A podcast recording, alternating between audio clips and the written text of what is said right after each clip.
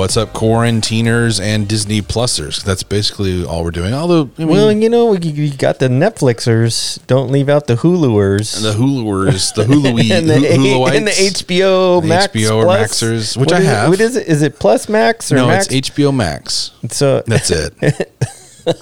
yeah, I don't. um, I have it, but only because it comes with my AT and T, Which is- self subscription. yeah, so sweet. whatever. Um, really looking forward to that Snyder cut in a year.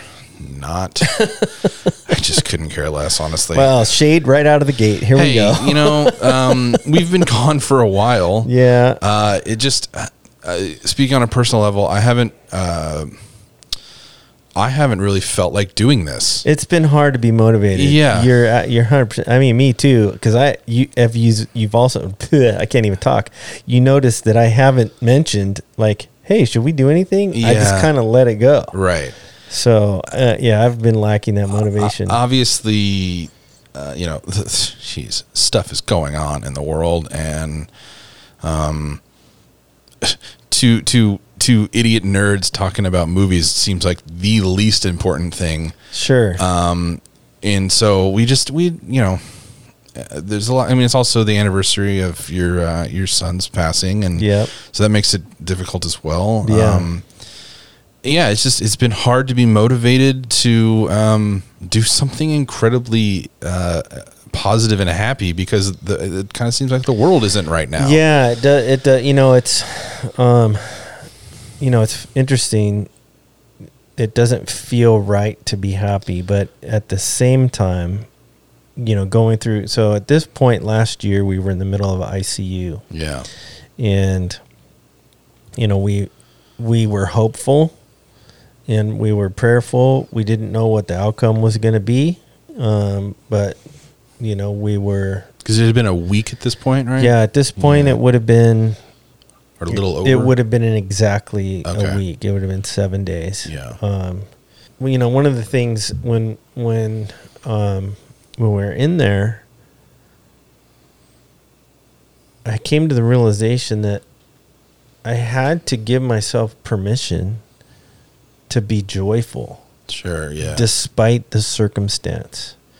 Um, because there are elements of things that I saw God doing in that space. And, you know, I don't want to over spiritualize the thing, but um, God was working in different people's lives and people that were that were estranged from one another had come together and got resolved and you know um, and the message of hey don't do drugs is you know this- on display. yeah, and so it um so yeah it was uh it's okay it's okay to be happy and i think um our happiness shouldn't be dictated by our circumstance sure. and it, in the same vein it's also okay to be sad Mm-hmm.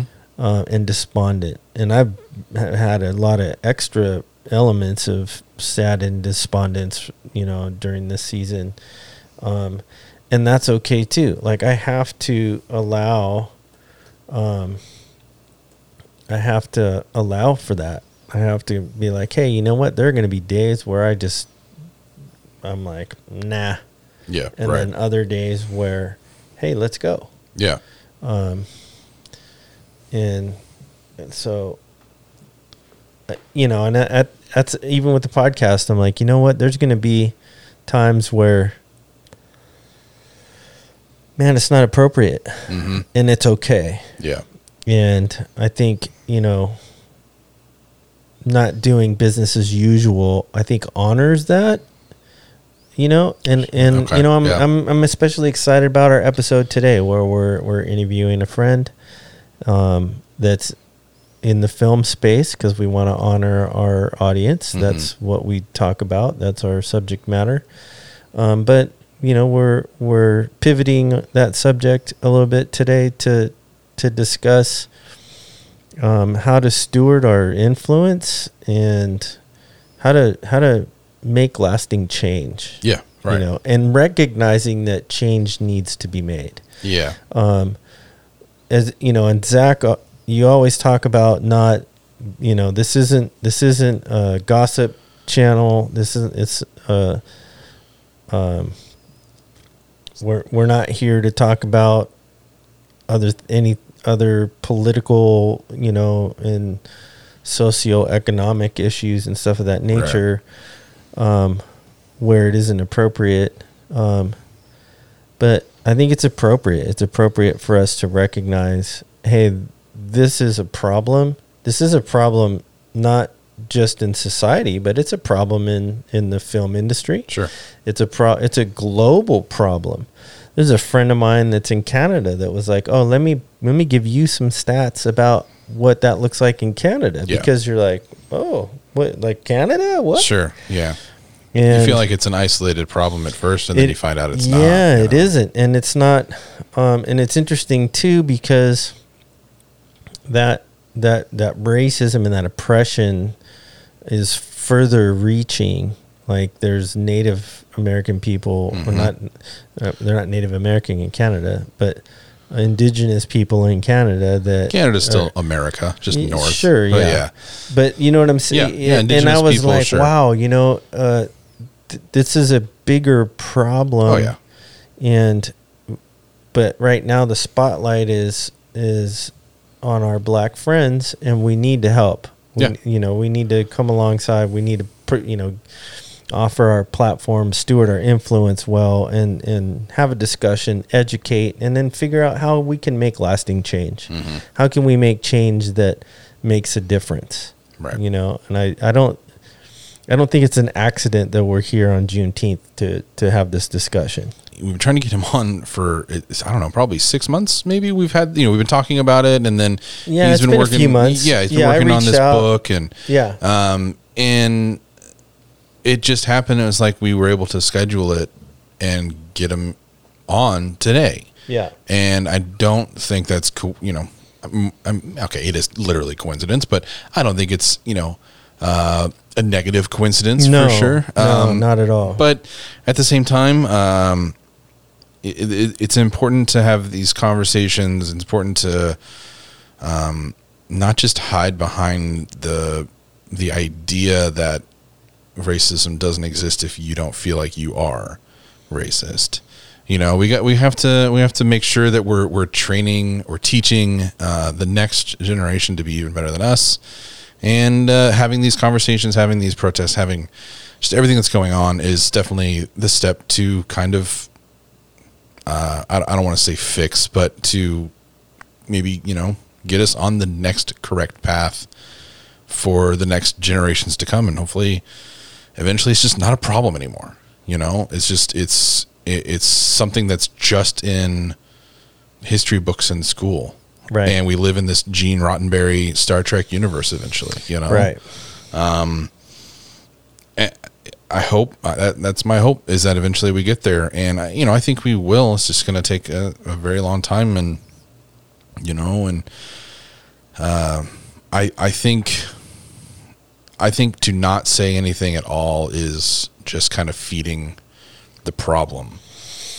Yeah. you know, in a lot of ways. Yeah. Um, you know, it's interesting. I ha- I have some thoughts on that too, um, because initially, you know, there's a lot of people on social that were chiming in, and um, and some very well-meaning that were trying to jump in and help, and you know, good-hearted, and sometimes um, good-hearted naive people say things and they don't really think through the magnitude of of you know what they're saying because there may be truth to what they're saying but they're minimizing the issue Mhm. and their intent i don't think and now and i like to think that i like to give people the benefit of the doubt uh, and and and maybe there's some purity of heart in my my approach in wanting to think that oh that people say things and they're not really thinking it through. I know there's truth to that, but then there are those that say those things and they thought it through and they know exactly what they're doing Right. and that's not cool. Um, but one of the things that kind of rubbed me the wrong way initially was your silence is complicit compliance and i was like no it isn't because i wasn't quick to jump in i wasn't quick to add my two cents. I was like man i really want to feel what people are feeling. I really want to take it in and i need to take it in and really digest it. Like i want to I want to think through how I should respond and meditate on that. And it, it took me it it took me a week, maybe even two weeks, um, before and I was I was liking stuff that you know is a really good friend of mine who's a teacher and a photographer and indie filmmaker um, and uh, he's been taking some amazing photos of a lot of the protest stuff Right. um, and and I'm I was like, man, you're doing you're doing a really great job telling this story visually. This is this is awesome, and um, he he he always talks to me like I'm Yoda because I encouraged him to to go down the photo path, and I'm like, look, man, I'm I'm not Yoda. I'm not short and green, and I'm not that smart, but um, but you know, I believe in people, and I I Yeah. that you know I encourage them to chase their their passions and and their and their gifts and um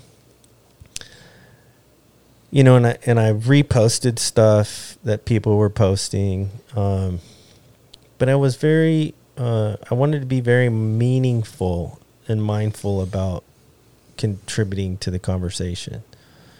Um and I think that part of that led to this this episode you know wanting to have this episode. And because Dondre was you know he's been doing this male versus man thing and um you know as soon as I found out from another friend of mine I, I immediately went to Amazon and bought the book because I wanted to support my friend and started reading through it. And what he's doing with that is is so needed um and you know the book is called male versus man and he's talking about the difference between being a man is someone who's intentional that's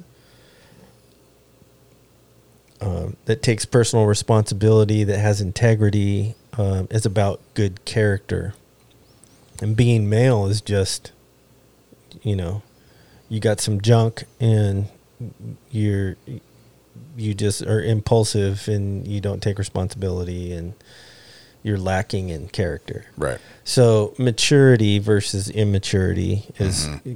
it's I don't want to oversimplify it, but that's kind of the idea. And um, you know, and he talks about the ills that go on with that. But Yeah, I think we can just kind of get into it. So, uh, without further ado, here's our interview with Dondre Whitfield. I am so excited to introduce my friend, author, actor, activist Dondre Whitfield is with us today, and we're gonna have a fantastic episode. Dondre, how is it going? brother under under the circumstances this is all going well i uh i accept this as uh, a a part of my greater assignment uh, i know that where there is as a man where there is uh, pain where there is labor uh, what gets birth much like a a, a, woman who goes through uh, labor um, and has to feel the the pain of the delivery um, she knows that she's delivering something great. So I know that in this, um, something great is going to be delivered out of all the labor, out of all the pain that we're experiencing as a society. So my job is just to make sure that I find my space in uh, in God's story in all of this and walk out my purpose. So, yeah. yeah, I feel great. Well, you let, let me just start with this. I want to encourage you because I've been seeing, you know, your your posts on Instagram. I've been seeing kind of the social stuff that you've been doing and the and the message that you've been sending and amplifying and I'm grateful to be able to, you know, offer our platform to continue to amplify that message. Um, I've dove into the first half of Male versus Man, which is your new book, and um, really talking about character and integrity and responsibility, and and I just want to say you are doing that in such a fantastic fashion. Um, you are truly an inspiration of what it means to make a difference, and um, and you're you're really leading the way in, in a in a in a way that is uh, truly glorifying God, and and I'm excited to call you friend. Brother, I I, I am so humbled. I'm so humbled by that and to hear that. Um, thank you. I, I, you know, you're one of the brothers who, um, you know, I actually uh, talk about you and our circle of brothers who, during a time where I, um, uh, where I was, you know, sort of had on my my my training wheel, so to speak, um, about uh, my discipleship, about becoming a man of, of, of discipline as as a as a, a godly man and and um, and walking my way through the Word. And um, I often reference our circle um, when I talk about, I think, the most profound time in my life as a as a man, trying to further elevate in the area of manhood and feeling unconditional love from men. Um, and uh, every time we got together for a Bible study, um, you and Curtis and Matt and you know all of those brothers that you know were a part of our circle. I never felt love, unconditional love from men um, like that before. Yeah, and that had a profound effect on me, and um, um, it changed my heart. Um, it changed the way I saw um, what my own assignment was um, and I just remembered that I had an insatiable appetite to give to other men the same uh, blanket of love covering that I got from from you all. Um, it was really, really inspiring. It was really changing. So when you read in that book how um, I'm talking about those brothers, I'm talking about you. um, and uh, yeah, man, that was phenomenal. It changed my it changed my life. I tell people all the time that acting is my passion, but activation is my purpose. Yeah, so yeah. what good. I wanted to do during those studies was to to activate someone the way you all were activating me. Yeah, yeah, and likewise, likewise, and and and you're and you. In, in what you're doing now is is returning that same activation and you know as is yeah. in, inspiring me to to step into that as well. Um, I love it. Uh, yeah, so I'm um, you know this is a film making podcast, so we did want to touch on uh, just kind of your journey. Um, you know the the acting passion that you have. Like, how does a how does a kid from Brooklyn just get into acting and have the success that you've had? Um, and maybe some memorable lessons along the way, you know, just bringing some value, you know, in the film space.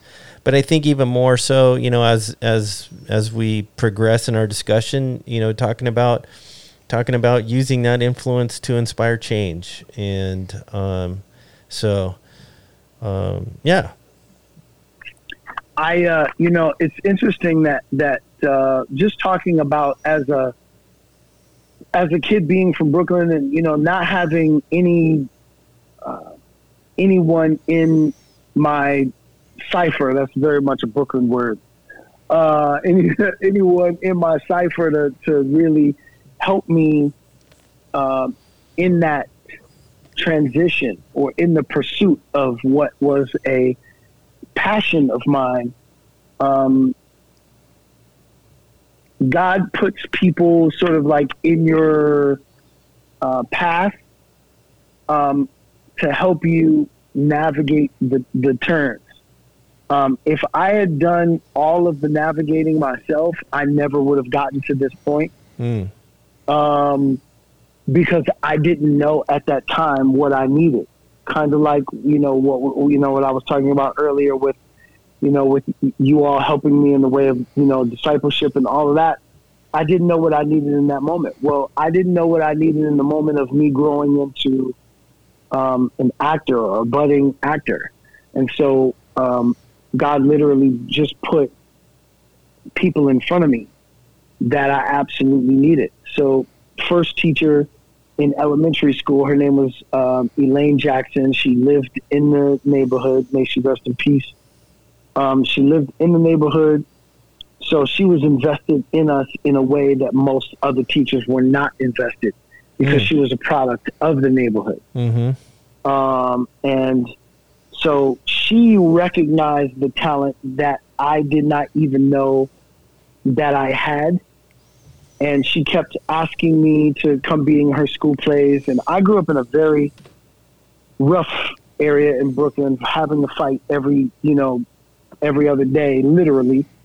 Um, and her asking me or giving me an invitation to come and be in her school play was like the equivalent of being in the Glee Club Mm-hmm. in my neighborhood. I was like, "Lady, you trying Sure, to get yeah. me beat up?" I'm like, "I'm already right. like, I'm like, nah, man. I'm like, I already have a tough time because I, at the time, you know, curly hair, light skin, you know, living in the hood, like that already in and of itself is an invitation to a fight. But now you trying to get me beat to death." Right. Not fighting every other like, day, but every day. Nah, every day, every hour of the day. Yeah, nah, yeah. man, nah, nah. I was like, nah, lady, I love you, but nah, you trying to get me killed in these streets. Nah, I'm good. right. Like I, I, I don't need to be revealing the vulnerable side of myself. I need to be revealing the monster side of myself to prevent some of the monstrous acts that are trying to be committed against me. Right, I'm like, no, right. no, no, no, no, no. Uh, and so uh, every day she would see me. Every day I would say no. Every day she would invite me. Every day I would re- rebuke her, you know, her invitation. I'll be like, no, no, thank you. And uh, so as fate would have it, um, you know, when you're in elementary school, fire drills are a big deal. right. So if you walk, if you talk during a fire drill, you're going to get in trouble. Step out of line during a fire drill, you're going to get in trouble. Yep. Anything that you do during a fire drill is going to get you in trouble because that's like, like you just said that God doesn't exist, right? So like, literally, like you're going to detention forever. Yeah. So Yep. I was playing with a quarter in my pocket, right?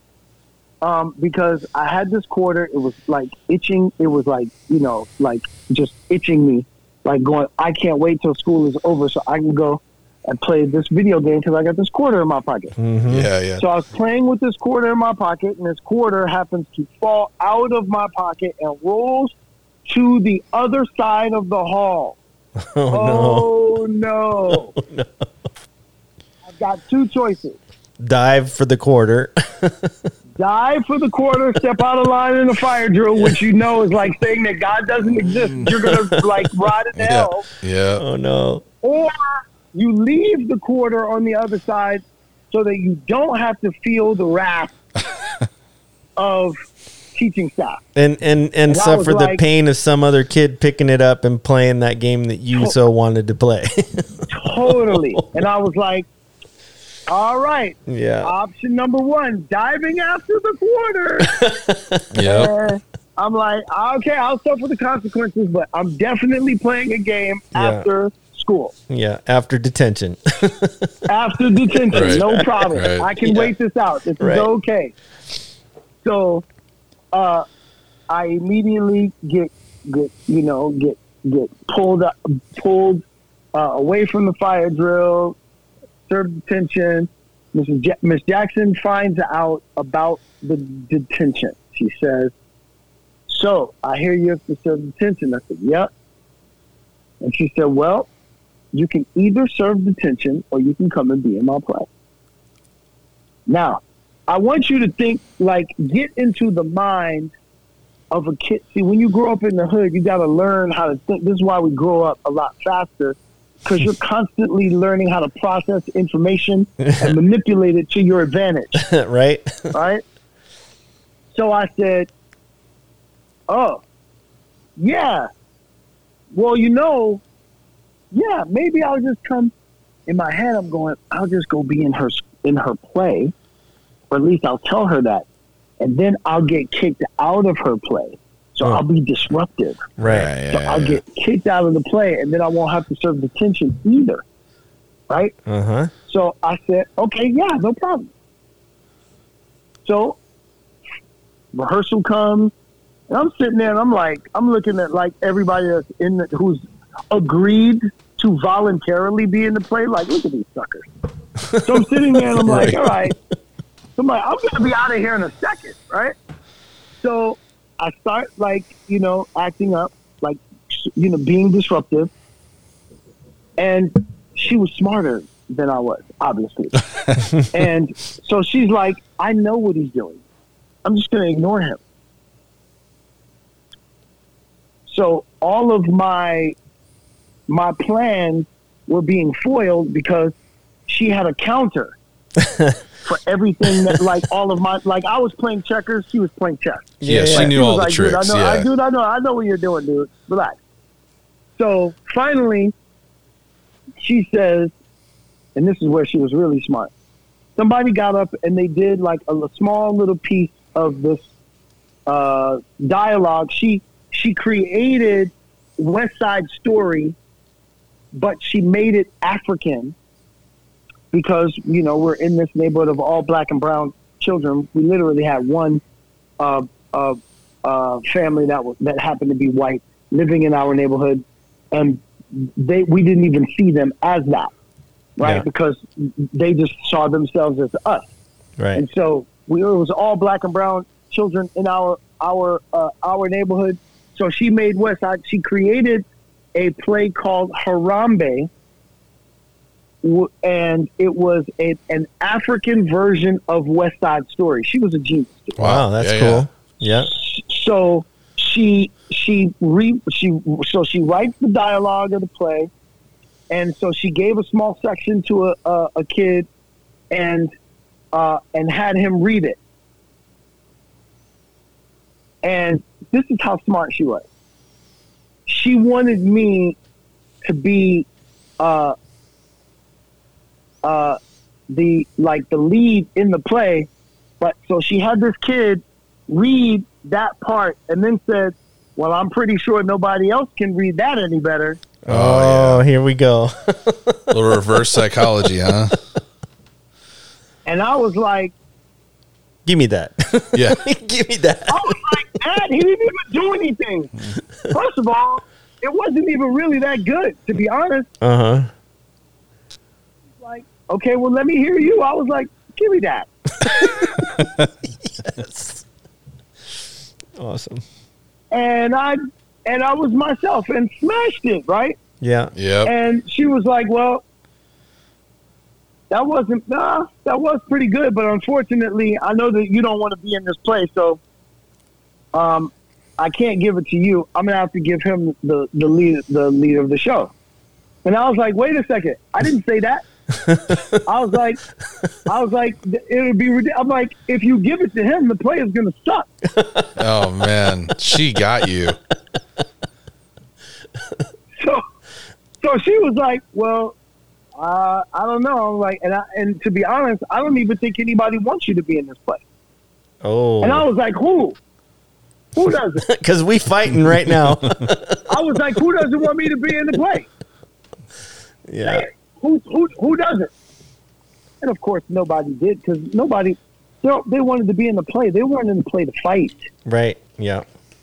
Yep. But she knew where I was going, and she knew where I was coming. She was giving me the opportunity to be tough, Yeah.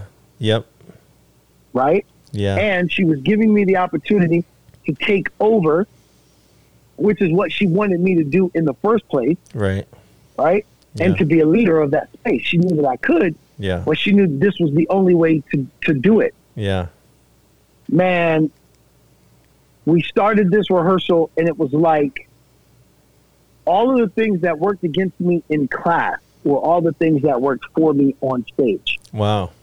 and all of the all the stuff that I had inside of me finally found a home. Wow. And man, it was like being bitten by a bug that like there's no antidote for. Right. Like I had finally been awakened. I finally had like my space. Yeah, and, yeah. and, and she valued You know, you. You, Yeah, you you felt she- valued. She saw my value. She it was it was like it it was instantaneous. wow. It was instantaneous. And for her to, to hear, you know, to hear every day how how great I was, how how good I was at it, how like that's all any kid ever wants to I don't don't get fooled or distracted by any kid that's on the street that's acting out. All they're really looking for is that moment Yeah. Yeah, that's good. Yeah. right? Because they're constantly being told how bad they are. Yeah. They're all starving to hear how good they are at something. Yeah. Mm-hmm. And That's so, good. that was that was Miss Jackson in elementary school. Yeah. Then I was blessed with another Miss Jackson in junior junior high school, but her name was Mrs. Gonzalez. Mrs. Gonzalez took over where Miss Jackson look, took uh, left off in elementary school. Mrs. Mrs. Gonzalez picked up right in junior high school, right where Miss Jackson left off.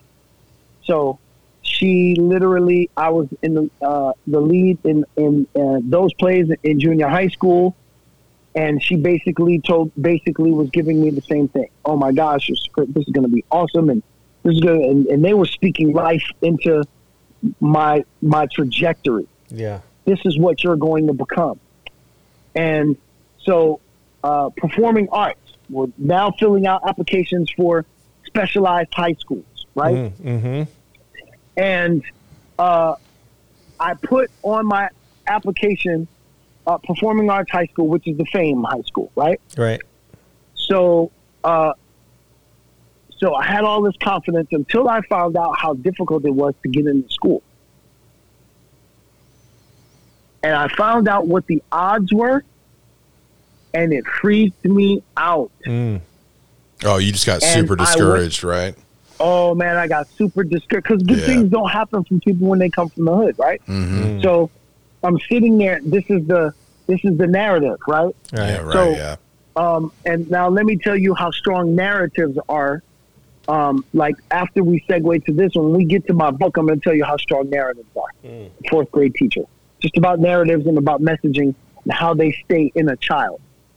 So everything that you say to a child just stays in them. So I had had far more teachers that were unlike Miss Jackson and Mrs. Gonzalez. Far more that were planting the seed of you're not going to be able to do it. You're not good. You're not smart. Yeah. Yeah. So when Yeah. I found out the odds, I said, "Oh my gosh!" I went and got my application back and took performing arts off the application. Mm. Mrs. Gonzalez's husband, Mr. Gonzalez, was the school counselor. And he was in charge of all of the applications for high school. Mm. For the Performing Arts High School. For for all of he's in charge of every kid like if you uh, applied for a specialized school, Mm-hmm. He was the school counselor, the guidance counselor. Oh, gotcha. So he was in charge of all of the applications. Right. okay. Yep. And because it was her husband, he immediately told her Dondre took performing arts off of his application for performing arts. Mm. I will never forget this. She came into my biology class. my teacher, Mr. Winston. I'll never forget these names. I'm in Mr. Winston's biology class. She comes storming into Mr. Winston's class. Excuse me, Mr. Winston. Ex- uh, excuse me for one second. She walks over to me, grabs me by the ear, Oh, no, no. Old school right there. Wow. Yeah. grabs me by the ear, drags me downstairs to her husband's office, makes me put it back on my application. Wow. Dude, you got to connect the dots here, Yeah. right? If I didn't go to that school, well, I, it never happened. Yeah. Mhm. It never happened, I we not only did I get accepted to the school, three out of the four kids from our school that auditioned for performing arts got in. Wow. Wow. Yeah. Okay. So then, where Mrs. Gonzalez leaves off, Mr. Abeson takes over. This is a white man who, at this point, I don't have very many great relationships with white people based on where I grew up. Sure. Right. Yeah. All of the white brothers and sisters that I've ever experienced in my life at that point were either police officers who cracked the heads of those that I love or condescending teachers who told me I would never amount to anything. Right. Yeah. Sure. Yeah. That was the experience, my experience of, of white people at that point. So now, in comes Mr. Abeson, the complete antithesis of everything I've ever seen or experienced in my life. Wow. I'll never forget it. We moved into this uh, brand new building, which was uh, a part of Lincoln Center. It was a brand new building. It wasn't even completely finished yet. Wow. They were still finishing our theater when we moved into the building, Wow. right? That's cool. So the it was down in the basement. The place was always cold. We always had to wear all black so that we could uh, be seen as equals. So anything of any uh, individuality, you had to take off. Hmm. So you had to wear black shirt, black tights. That was it, so that everybody could be seen as one. Right. Wow. It is freezing downstairs. I don't have a sweater on. It's it's freezing. Mr. Abeson comes over. He used to smoke a pipe, and he comes over with this sweater, and it's a ratty kind of you know old you know sweater, and he sees me shivering. He takes his sweater off, and he puts his sweater around me. Now, as a kid, in an environment that grew up very much homophobic, right? Mhm. Um, and untrusting of white people. Mm. I was like, what the, we get this, what the, yeah. Right. Right. but all of a sudden, the warmth of that sweater was too much to deny. Mm. So I kept the sweater, went through class, and it was like in that moment I saw my teacher for the first time. Wow. I saw his humanity, Yeah. and I saw that he saw my humanity, Yeah. and that changed my life. Yeah. It changed the way that I saw people, particularly my white brothers and sisters, and that I couldn't see them all the same way. Wow. I realized that I was doing the same thing to white people that many white people that I was experiencing were doing to me, right. Sure. Wow. right? Which was living out a stereotype. Yeah. Right. To this day, I teach my kids that we don't choose our friends because of color; we choose them because of character, Mm. Yeah. Mm. So good. right? And he, like, took me to like, like every time I had one instructor, like it was like scuba diving, right? So at first we, we snorkeled, and then we went down and like free dive for a second. Mr. Abeson gave me like my first tank where we went scuba diving, Mm. where we went deep um, about my acting, about race, about humanity, about connection, all of it. He changed. He changed the way I saw the world, and that change in the way that I saw the world was necessary because it got me to believe that I could be the things that I was aspiring to be as an actor. Wow. That's awesome. And at that point, at 15 years old, that's when I got the Cosby Show, which was my first job. I was Mhm. still going to performing arts uh, at the time, and his contribution, all that was so pivotal. But God put all of those three mavericks in my life Mrs. Jackson, Mrs. Gonzalez, and Mr. Abeson. Without the three of them, I, I wouldn't be sitting here talking to you. Wow. I, I mean, Not about this. yeah, it's incredible Mm-hmm. to think that like, um, I mean, I, I say this in like a just it, you know, I'm not meaning it to be belittling, but like, only three people had such a huge impact on your entire Right. life.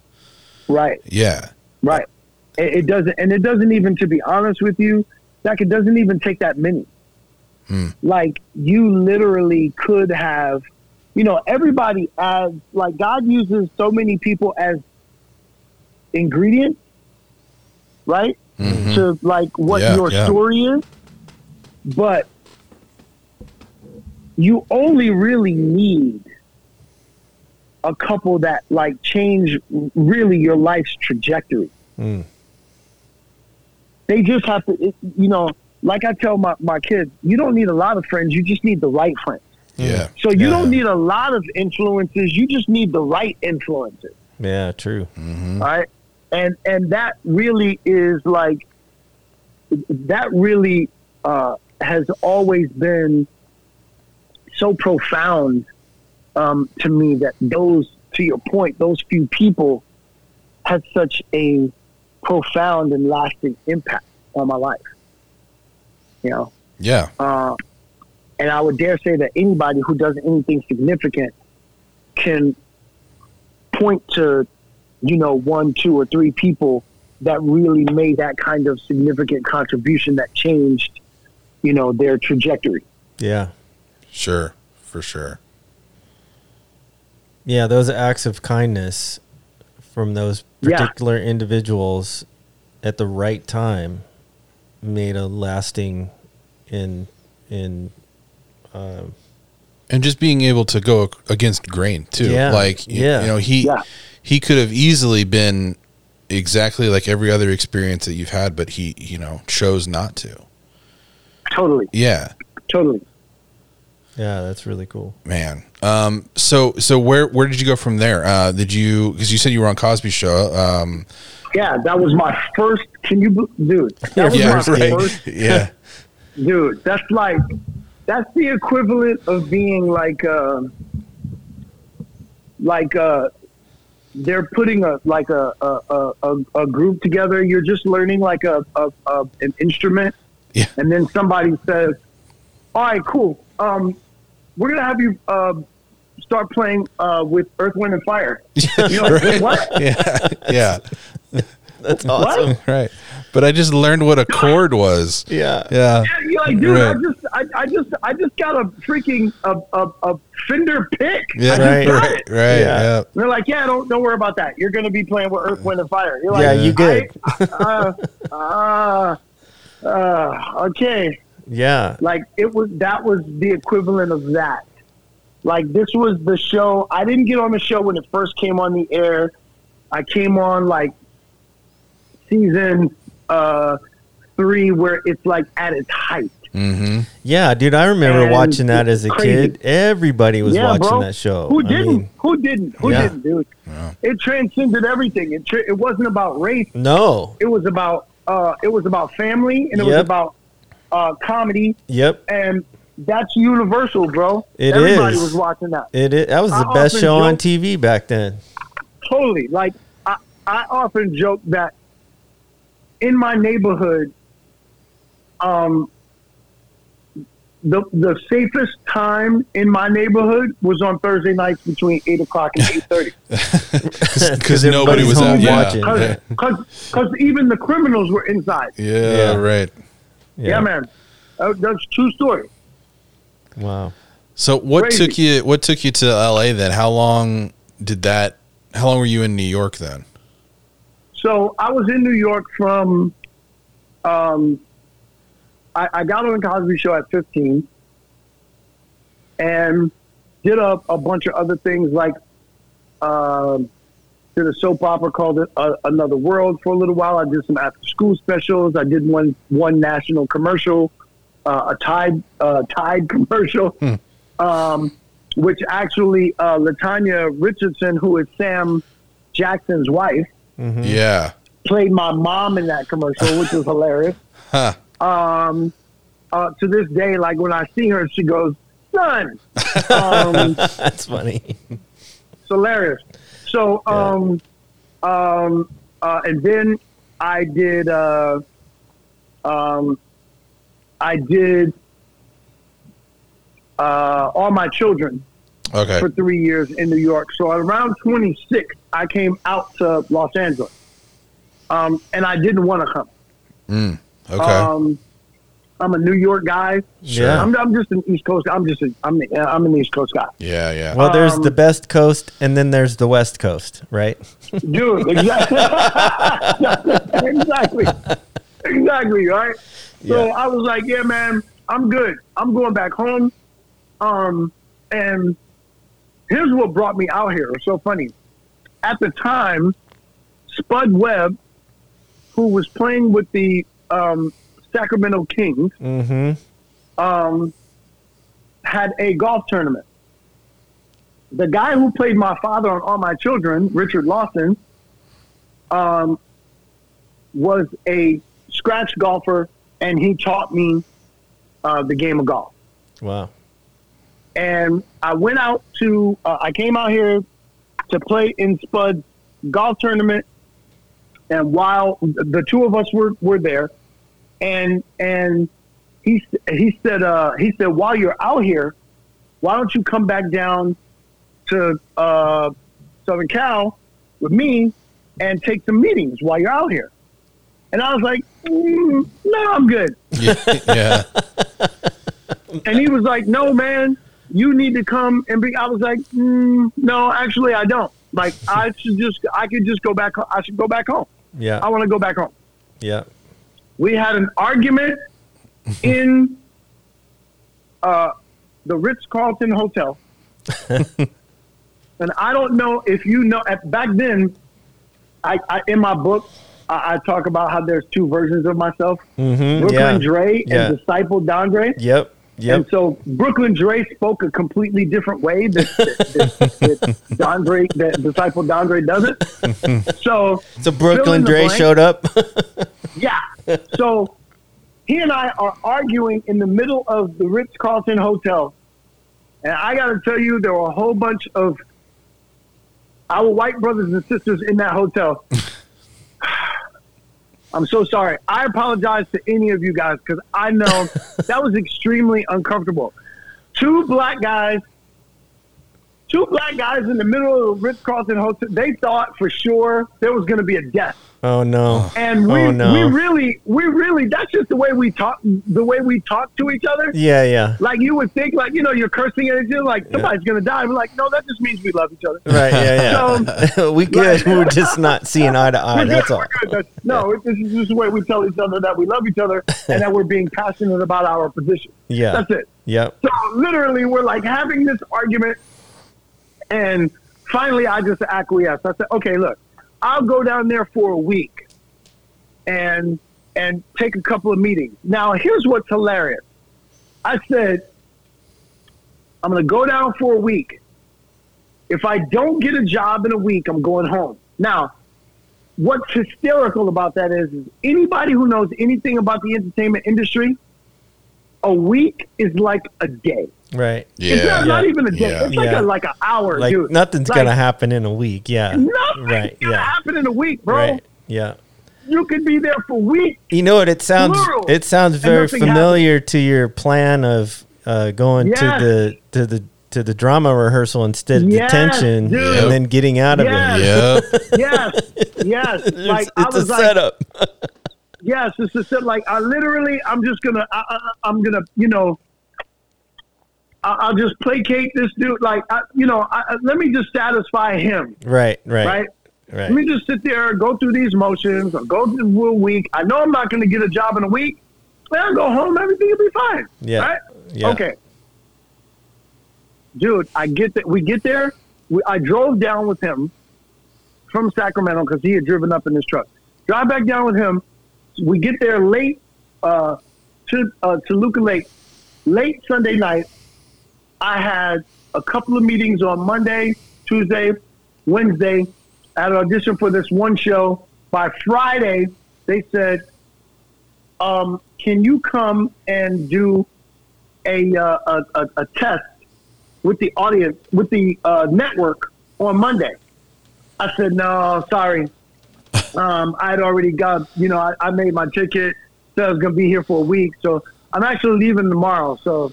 You know, I'm sorry, and they were like, "What?" They, they were like, "What? What?" Shocked that you would. I was like, yeah. yeah, sorry. now here's what's so They're crazy. like, you, wait, like no people don't tell us no. Who- like, wait, what? Nobody tells us no. Yeah, what are you yeah. about? Yeah. So I literally, during that time, the Unabomber threatened to blow up LAX. I don't know if you remember that. Oh wow. Oh man, I I remember the Unabomber. I don't remember the Yeah. LAX threat, but yeah. He he threatened to blow up LAX. Wow. so your flight was canceled. And so what? No, no, no. The flight was not canceled. The flight was not canceled. I sat there and I said, "Well, if you're not gonna up, like, first of all, somebody who's gonna blow something up, they're not gonna tell you they're gonna Yeah, blow it up, right. Yeah. Yeah. right? That's They'll, they'll just blow it up, right? So I was like, come on. But then I'm from the street. I know people who are crazy. The, the people who are elevated crazy are the ones that will tell you they are going to do it Mm, mhm. and do it. Yeah. And I was like, now how ridiculous will you feel when you're dead? Mm, Right. And the guy told you he was going to blow it up. right, Right. Yeah. So I was like, that literally got me to cancel my flight plan that weekend. oh wow. So I stayed through the weekend, and I was like, well, while I'm here, I may as well just go ahead. Yeah, do the so I call went back. in Right. on Monday. I did the uh, test for the network, and before I could, before I could get in my car and drive off the lot, my agent called me and said, "You got to go back home and get your stuff." and I was like, "No, it, once I go back home, I'm home. I'm, I'm, I'm out. I'm back." You're like, "No, no, no, no. You have to go back home and get your stuff and come back because Yeah. you just got this job." wow. And what job? What was the and I was like, it was called the show was called The Crew. Back then, they did uh, they they had had uh, they had already greenlit this show for a, a full season. It was created by Marc Cherry, who's the creator of Desperate Housewives. yeah. Mm-hmm. Marc Cherry created this show, um, and uh, and we had a full season. So I w- literally went back home. I shipped my truck back out here, got some stuff, came back out here, and I had a job a whole season. Who does? I got a job in literally one week. Yeah. Wow. that's, that's awesome. One week, I had a job that was on the air for hosting. We we we went on. Uh, we were on at uh, right after Living Single. Okay. So Yeah. like literally like that. Now it was a you know one hit wonder, but after that, every single year, and this is the power of attraction. Watch how crazy this is. I hated California. hated California. Couldn't wait to get the freak out of here, dude. I was like, as soon as this job is over, I'm I'm, out. out. yeah. People were like, my agent was like, hey, w- before you leave, can you will you go in and see this? No, I'm out. I'm out. Yeah, but these people really want to see you. Tell them, send them a picture. Tell them thank you. And they'll thank you. I'm out. I'm out. My agent would always talk me in to like taking one meeting. Mm-hmm. And then I would take that one meeting and get that job, dude. It was like, here's here's why. And th- this has been my theory, and, I, and I'm going to tell you how crazy it gets. Right. So, I walked in. I already I'm already from New York, so I'm already Right. walking in with the screw screw you attitude. Right. Yep. Mm. Which which people in this industry love Yeah. like if you come in with oh hi yeah my name is Don. I, I, I really I, I really wish I hope that you guys I next Yeah. Yeah. Right. Yeah. Yeah. They're like, nah. You come in there going yeah what's up so what yeah so yeah all right fine yeah and I couldn't care less yeah and yeah okay guys I feel like that guy's that guy's a genius. We gotta have him. Gotta have him. right. Gotta have him. He told us to go screw ourselves like three times. We gotta have him. Gotta have him. Like I literally had that attitude. Yeah. I didn't want to be here. I didn't Right. want any of those shows. Right. I didn't want to be here. Yeah. Oh my gosh, it was like the best cologne in the world. Oh, for it's sure. Like a married For guy. sure. It's like a it's like a married guy who's wearing his ring and goes out somewhere. Got women all over the place. Like, Right. dude, Right. I, if I would have known this when I was single, I would have got a ring. Yeah. Yeah, it's ridiculous. It's the best cologne in the world. Right? Well, yeah, and the fact that you didn't, I mean, you were like, you didn't care, and you weren't enamored. You weren't enamored Period. by who they were Period. or what they were offering. You were like, no, I, No. like I'm good. I don't, I don't need this. No. Then like, they, think about this for a Yeah. second. Uh, uh, uh, an actor comes in for an audition and knows that they're auditioning for a show that's already been greenlit for an entire season. right. Do you know how people were coming in there like, oh my mm-hmm. god, like Oh yeah, on their hands and knees. yes, and meanwhile, I'm walking in there going, hey, you know what, guys? Like looking at your watch, like, can I could've get out of here? Yeah, bro. Yeah, can I get out of here? Thank you, guys. Are we done? We done? All right, good. Thank you, guys. All right. Yeah. Jesus Christ. Like literally, it was like that. Yeah. And that is that that literally is what kept me here. I literally had every single year I got another show for four straight years. right. Yeah. Four straight years. Trying to leave. Right. Trying to leave. right? So Yeah. I literally get this and, and and kept getting these shows because I didn't care. right. right? So now, fast forward, watch this. Fast forward to a time where my wife and I are married, and you know we have our you know first child, Parker, and now all of a sudden, um, I'm- kind of in this uh, um, like funk, right? Little slump, right? Can't can't just can't get can't get anything going, and I go and I work with a a coach, um, which I had seldom done at that point. You know, I've been an industry vet for a long time, kind of got it all, you know, figured out and everything. Yep. But I needed to kind of shake some stuff up. So I started working with this coach. And she tells me, and she says to me, We're doing this one scene. I'm working on this uh, audition piece. And she's like, What are you doing? And I was like, Oh, you know, this is what they're going to want. And she's like, What do you mean that's what they're going to want? Who cares what they want? And I was like, What are you talking about? I said, What are you talking about? She's like, She's like, Who cares what they want? You have to give them what you want them to have. Hmm. And I said, Oh, this lady's crazy. I'm like, I'm an industry vet. I've been doing this for 30, you know, uh, 30 some years. I'm like, No, this is, I'm giving them what they want. And she's like, Listen to me. This is not the way you go about getting jobs. Did you is that is that the way you got them before? And I was like, well, no, not actually, no, not really. and she's like, well, do you realize that you haven't been getting jobs? And I said, yeah. Said, do you realize that it's because your perspective has changed? Mm.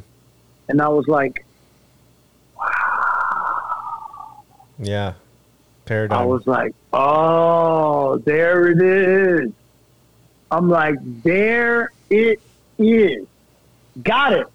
So when I walked, when I started walking back in there with the the power, take it or leave it, Mhm. couldn't care less. Immediately, Yeah. immediately started getting jobs. Yeah. Immediately, when you're hanging on too much, when you're just kind of Right. you know, you're squeezing too tight. You're kind of white knuckling, just kind of, yeah, please. uh, uh. It's too, it actually takes away all of what your creative force would otherwise be.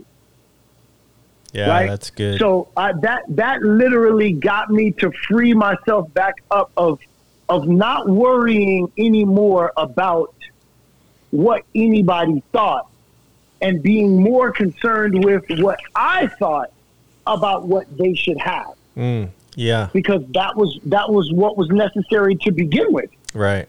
right? Yep. That changed everything. So good. That changed everything. Yeah, man.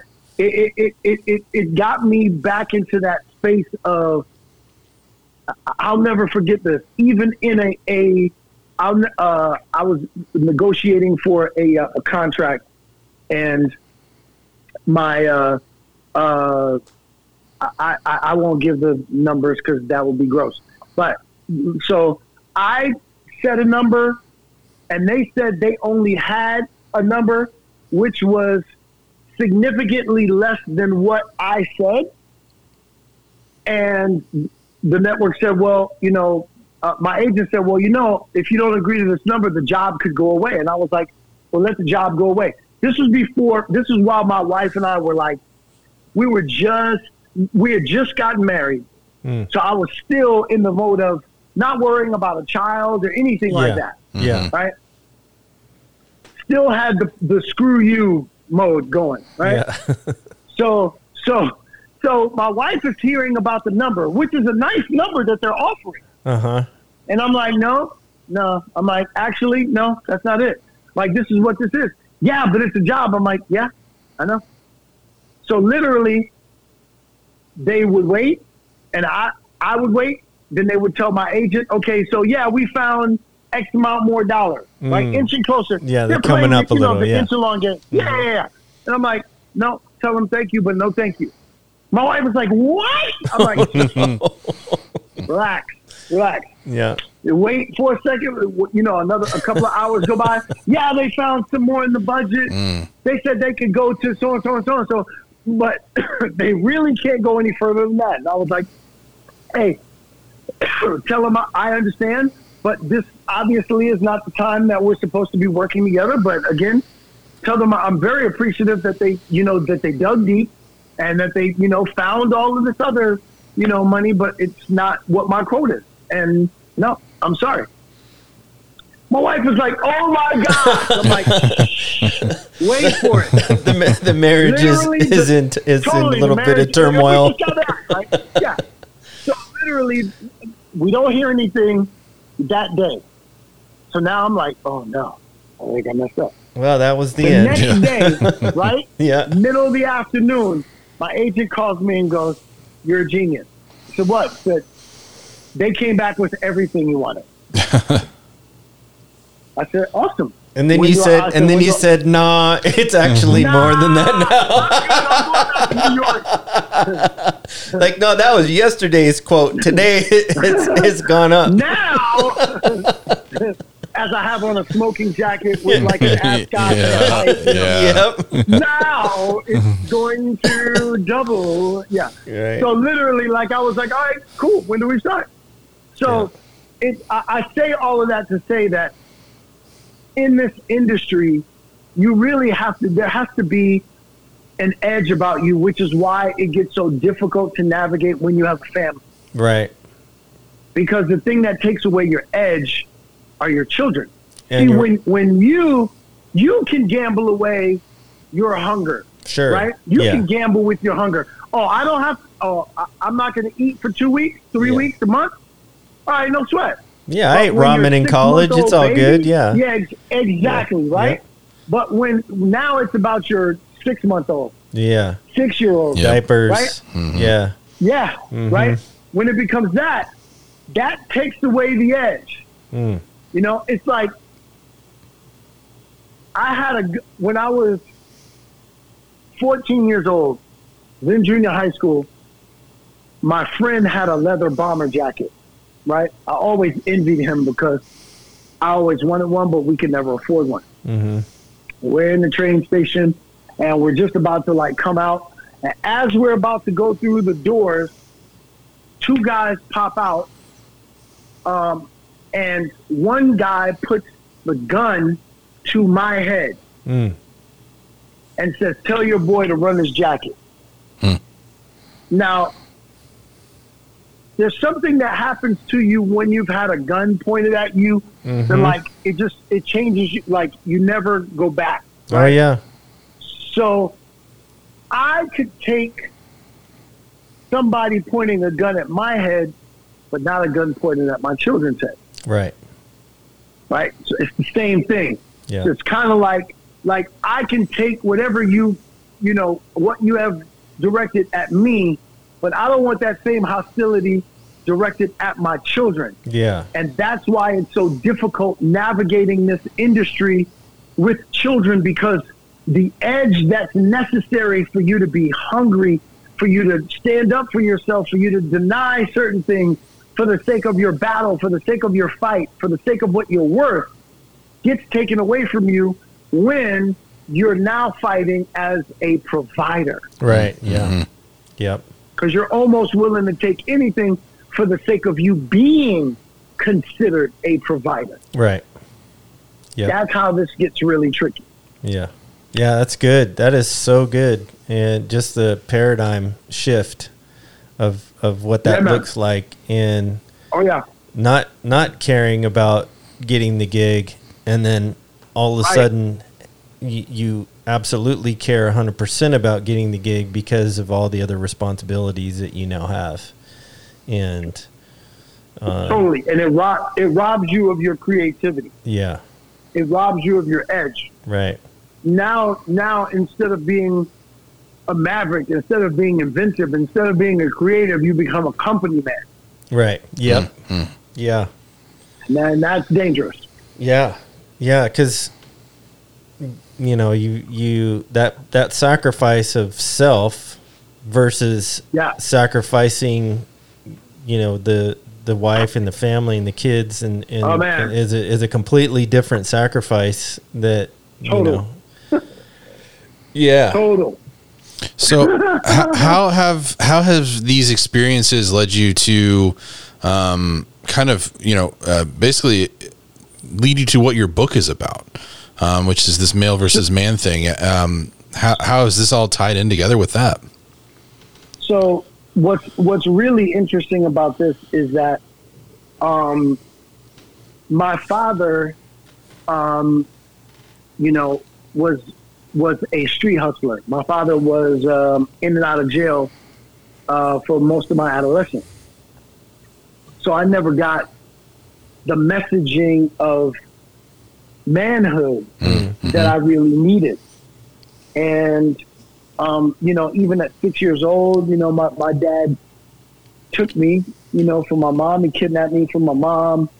Um, um, at 12, um, I remember he, you know, he told we were in the car. I even I, I account a lot of this in um, in the book as well, where we're in his car, as this great car, and um, sitting there, and he says, you know, I love your mother, and I would do anything for her, which is what any kid wants to hear, right? That you know his parents love each other, and so as he said that to me, in the very next breath, he looks out of the his driver's side window and cat calls out to a woman across the street.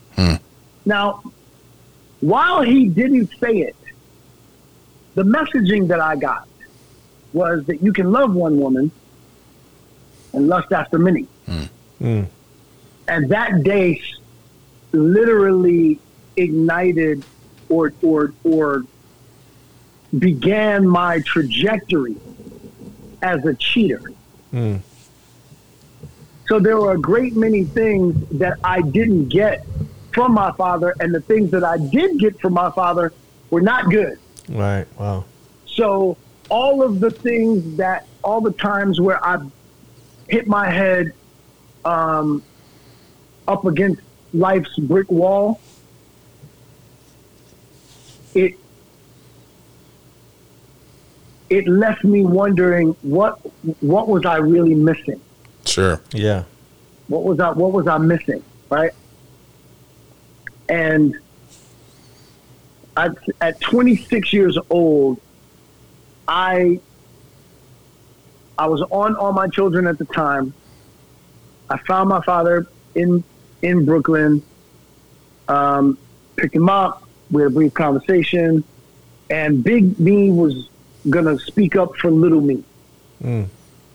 And so Brooklyn Dre was going to tell, you know, his father, finally, you know, look, if I ever see you again, one of us is going to lose our life.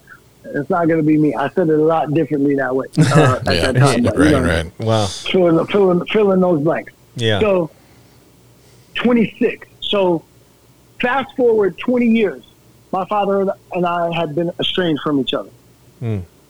My daughter, who was 11 at that time, came and sat next to me on the couch and just asked me a very simple but profound question. She said, Do you know where your father is? I did know.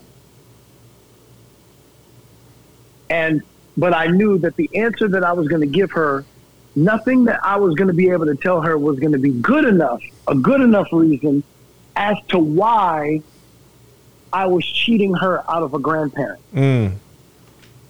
Hmm. So I had to go and I found my father. I flew back to uh, uh, the East Coast to go to my goddaughter's graduation. And while I was there in Connecticut, I went. I drove uh, to Brooklyn, um, tracked my dad down, and we began to reconcile. Mm. And what was great was uh, my father was a man of faith, like me. Mm-hmm.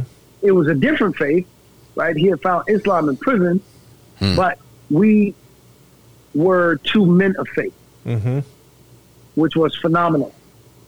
Um, he respected my faith. I respected his, as every righteous man should. Sure, Mhm. sure. Um, I don't get into the, you know, my God is better than your God uh, thing.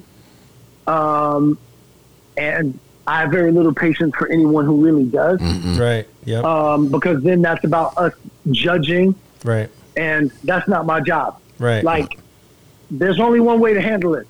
When we go and we get in front of our God, we'll get it figured out. and, and God, God will have the power of judging that. Right. That's not my assignment here on this earth, Yep. right? Yeah, that's a good point. So literally, like after 20 years of being estranged from each other, I uh, we we finally reconciled. And what I finally got to that that allowed me to reconcile with my father was this: my father could not father me because he himself was unfathered. wow. Okay. Yeah, it's a good point. My father couldn't give me something that he never had. Yeah, yeah. It's a ripple effect, So- you know. Yes. So Yeah. as a 46 at that time, that was five years ago. So at that time, being 46, I I I realized that while I didn't need my father to father me because I was already a father twice over, and you know at 46 and really you know in my space, what I needed to be as a righteous man was not so much to be a son to my father, but be a brother Yeah. to my father Right. as a godly man. Mm-hmm. To give my father what my father never got from society, or Right. my father never got from his father, or my father never got from his uh, home environment. Right. and that did a lot for me, man. It changed, it changed everything in me because it it, it allowed me to stop seeing my father as his seventy year old self and placing all the expectations that I had placed on him that would come with you know what a seventy year old person should be able to deliver. Mm-hmm. But instead of seeing my father as his 70 year old self, I saw my father as his seven year old self, Hmm. whose, a, a, whose development got arrested because he never got the messaging that he should have gotten. Yeah. And so subsequently, he was ill prepared to give it to me. Yeah, yeah. And once I saw my father as my brother who never got what he needed, that allowed me to have the empathy that was necessary for us to really truly reconcile. Wow. That's so deep. Yeah. And So that good. healed me. Yeah. And, and, and I realized that a lot of what I get or what I have is from my father. Like as a speaker, like that's from my father. My, my, my, my father is a speaker. Right. And so I literally said, you know, wow, my father could have been a great man had he had great information and great instruction Mm. right? I always draw this analogy. Every time I talk to a young you know, male that I'm trying to get to matriculate into his manhood, I always ask him this question name me your favorite athletes. And a lot of kids like basketball, so they usually point to like, you know, the LeBrons and Kobe's and Sure, Michael yeah. Jordans and it, right? And I said, okay, name me the things that those brothers have in common. And they go talent, drive, uh, perseverance, all that stuff. And I go, yeah, you guys are missing one thing. They all had coaching. Mm-hmm. No great basketball player ever became great without great coaching. Right. So they had coaching from AAU, the high school, the college, to the pros. And I said, now watch this. Here's what you're really going to love. As a player moves up, where his platform gets bigger, so from high school to NCAA to NBA, those platforms get higher. There's more, uh, get bigger. There's more at stake. When there's more at stake, you don't get less coaching, you get more coaching. Yeah, as a yeah. professional, now you got a shooting coach, you got defensive coaches, Mhm. you got a Yeah. nutritionist, which is a food coach. Right. You got a strength and conditional coach. You might have a mental coach. You got all these coaches. Why? Because there's more at stake, dude. Yeah. Right? So watch this. If we know that you need great coaching to become a great basketball player, why is it that we don't think that we need great coaching to become a great man? Hmm. That's a good question. Right? Yeah. Yeah. So what I really began asking myself was, okay, I want to write the playbook for manhood that if my father had it, he could have become a great man. Mm. I'm fortunate enough and blessed enough to be in the, the life of my 11 year old son. So he has me as his manhood drill instructor. Right. Yep. But if God calls me home earlier than anticipated, I want the playbook for manhood to be here for my son. Right. So between my father and my son, that's what motivated me to write male versus man. Well, and there's such a huge uh, need for this um, because society around us is got a lot of shiny objects and caters and caters to the whims and the the desires and the reactions um, Yep. you know and really wants to keep males in that male category and not really become men of character um, yes. And that's and, and I appreciate you know what I've read so far in the book. Uh, you know, it's not it's not race specific, um, It's not at all I- I- it, was written without that. right? And I'm so grateful for that Mhm. because for me, as you know, my I grew up without a dad. Um, you know, my dad and mom split up when I was two, and and then I got to watch my mom go through these horrific dating scenarios Yes. for you know Yes. the next number of years.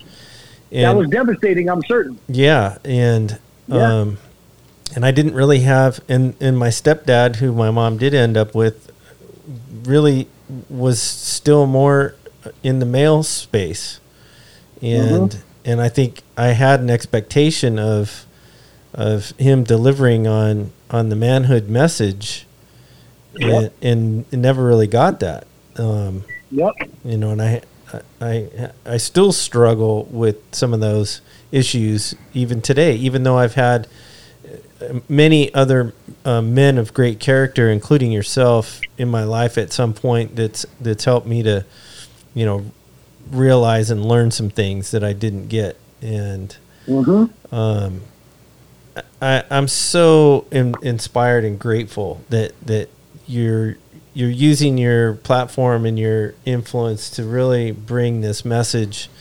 Um, you know, first for your son, and then for your dad as well, but really for this massive gap in in culture and you know and i think that really helps i mean learning to take personal responsibility just that alone is so huge um, Definite. and um, you know becoming a, a, a person of character and, and being judged on your character as opposed to the number of likes or the type of whip that you rolled up in, you know, uh, Yes. or the zip code that you live in, um, is so it, it feels like it's been lost. And for Yep. for you to shine a spotlight on this and and really uh, bring hope and encouragement and inspiration in a space that that needs it so desperately that honestly offers a big it offers a big uh, solution to a lot of problems um, Yeah. the, the the the trickle the ripple effect you know as zach mentioned earlier that as that you know in a positive way helps us to change and make lasting change. And I think that's what we're looking for. I think people are hungry for that. Um, you know, I don't think it's an, I don't think it's an accident that we're we're having this conversation on Juneteenth of of all days. Right. of all And, days. Um, Yep. And you know, I, I was inspired by your Father's Day march. Um, though I'm not super fired up about Father's Day personally because, you know, this is my first Father's Day without my son Right. and it's hard. Um, Mhm. but you know, I, I think that what what you're doing is really making a difference, and and I think what's really exciting about that is is that you know if anybody had any reason to serve themselves or the resources to serve themselves, it would be you. But you're you you're taking that higher road and you're choosing to serve others. And and and you're doing it in a way that's that's that's making an impact and making a difference. And that's that's a great example i think even as filmmakers right? We you know we we love this art of of film. We love the art of of acting. And we we we love being able to tell these stories. But really what we love more than that underneath that is making a difference. Hmm. These stories that we're telling to help change the narrative or these stories that we're telling help make a lasting change for the better. And you know to kind of bring it full circle i think you know that's that's why we're here. And i'm i'm grateful that No you question. you you've taken this time to spend with us and talk through these things because you know I think that's the that's one of the things that's missing. You know, I think for our white brothers and sisters that that need to not be afraid to have uncomfortable conversations. Totally, because it's the it's the key to our growth. Exactly. And I, I think people Mhm. need to push past their comfort Yep. you know take a page out of what you're doing push past your comfort and be willing to stand take a stand. And be willing to be uncomfortable. Be willing No to be willing to walk alongside each other so that we can have better understanding so that we can have more empathy more love more kindness more gentleness more of those godly characteristics that are going to make this a better place. No question. Um, I mean, what what would what is something that uh, that you could, you know, obviously there there's you you're doing it. There's a huge platform, uh, but maybe just a few practicals that that you could help um, educate people um, that maybe don't understand. They don't understand the oppression. They don't understand the the you know um, how racism has has hurt um, you know the black community. How racism has hurt. Yeah. How racism has has hurt the the the community at large. Um, and it's and it's true in, in the film industry as it as it is in society. So you know it's um, maybe just a couple of quick practicals that that can help us. Yeah, definitely, and, those are easy, right? Um, um, and I say easy from the, the standpoint of because I've had the benefit of being in this this skin for 51 years in this country. I realize that my struggle as just being a um, a black man in America, the struggle has always been that our unconscious white brothers and sisters, and I say that because I consider it two, two, two different sides of that. There's our conscious white brothers and sisters like yourself. I don't know uh, Zach's background, but uh, if he is, I'm pretty certain that he's uh, just as conscious, or you guys wouldn't be in, in alignment. Yep. Um, That's fair to say. uh, Yeah. but yeah. Um, and then there's unconscious white America um, who wants to remain that way.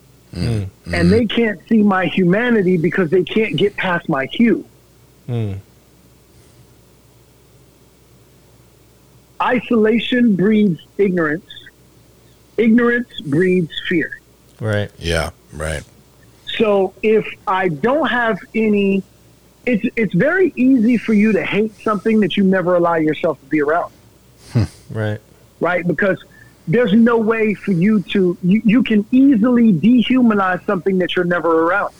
Right. Sure. You can make it the boogeyman, you can make it monstrous, you can make it all of those things, right? Because you're never around it, right? So you can you can uh, uh, marginalize and dehumanize a uh, black people when you surround yourself with uh, unconscious white people who simply say to you, "Yeah, everything that you're saying, everything that you're feeling is absolutely right." Right? Now, watch how easy this is uh, to do. If you are a white brother or sister who happens to be unconscious, and you come from unconscious white parents, grandparents, all of those things, what they're going to do is they're going to teach you what they were taught. Right. Okay? So think of it like this. I just told you that I was missing manhood messaging, right? Because my father didn't give it to me. Mm-hmm. And the reason why my father didn't give it to me was because was because what? He didn't he wasn't giving it himself. Right. Right. So the same exact thing, it's the trickle down effect. I'm going to get what the last generation got because mm. that's all they have to give me. Right. So if the last generation, if my parents did uh, had a lack of understanding, they can't give me understanding. If they lacked awareness, they can't give me awareness. If they lack consciousness, they can't give me consciousness. Right? Mm. And many people think of it like cancer. Do you mm. know how many people are walking around our society right now who are walking around with cancer Yeah. because they don't know they have it? Right. Mm, yeah. you can only treat what you have been diagnosed for. Hmm. But if everybody around you has cancer, you're not cancerous. Right. But if other people around you are healthy and then they diagnose diagnose you as having cancer, now you know, whoa, I got to make sure everybody else around me is healthy and I got to figure out a way to get myself back to the space of health and wholeness. Yeah. Right. Yeah. right? But if everyone around you is has cancer, it's easy for you to remain cancerous. Right. So for us, we got to get out of this space of isolating ourselves and get out and um, like I literally had this call. Um, I, I, I built this, you know, one of my favorite um, one of my favorite scriptures from the you know book, book of Proverbs is is you know that a, a wise man seeks counsel, and Yeah. we actually went through this when you know when we were studying Eric Yeah. um, and I, I'll never forget it, man. It, it it became as soon as I heard it, it it became my uh, it became my favorite as soon as I heard it. And to this day, every crucial decision since I began subscribing to that notion, to that scripture, every critical decision that I ever make in my life, I, I make with the benefit of counsel. Mm. So from my book to this rally, I have a 14 man council of matters on that council because you know we're still very close. We play golf together and all that kind of stuff. Yep. So I've got like five uh, brothers who happen to be white. Like I hate saying, I hate saying it like that. Like you know, white. uh, You know, because I, I, I am not colorblind, and I don't want anybody to be colorblind. I actually want you to see my color Right. Because our differences is what makes us beautiful, bro. A hundred If we all look the same, right? Yeah. It would be ridiculous. It's like How boring would that be? Like a, that would be ridiculous. Yeah. It would be dumb. I'd be like, game over. I'm I'm out, guys. I think I'm good. Yeah. Like, think of people like a a, a, work of art, like Yeah. a painting. Well, what makes art or this painting beautiful? Its lines, Mm-hmm. its color, Mm-hmm. right? And that piece of art that you're thinking about uh, getting is different than every other piece of art in your in your home. Yeah. So you appreciate the different lines, you appreciate the different color, right? Yeah. That's what makes it beautiful. Well, as people, we're the same thing, dude. We come in many colors. That's what we're supposed to do. We're Yeah. supposed to appreciate the beauty of uh, of our uh, art self. That God literally created us off of a like a different space of canvas, canvas, and because of our individual lines and colors, that's what distinguishes us as being different. But that's what makes us beautiful. Yeah. What Yeah. makes us great is our consciousness.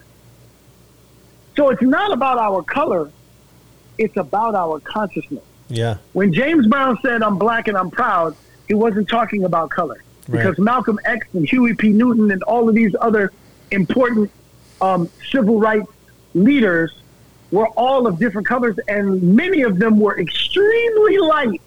Yeah. So he wasn't talking about color.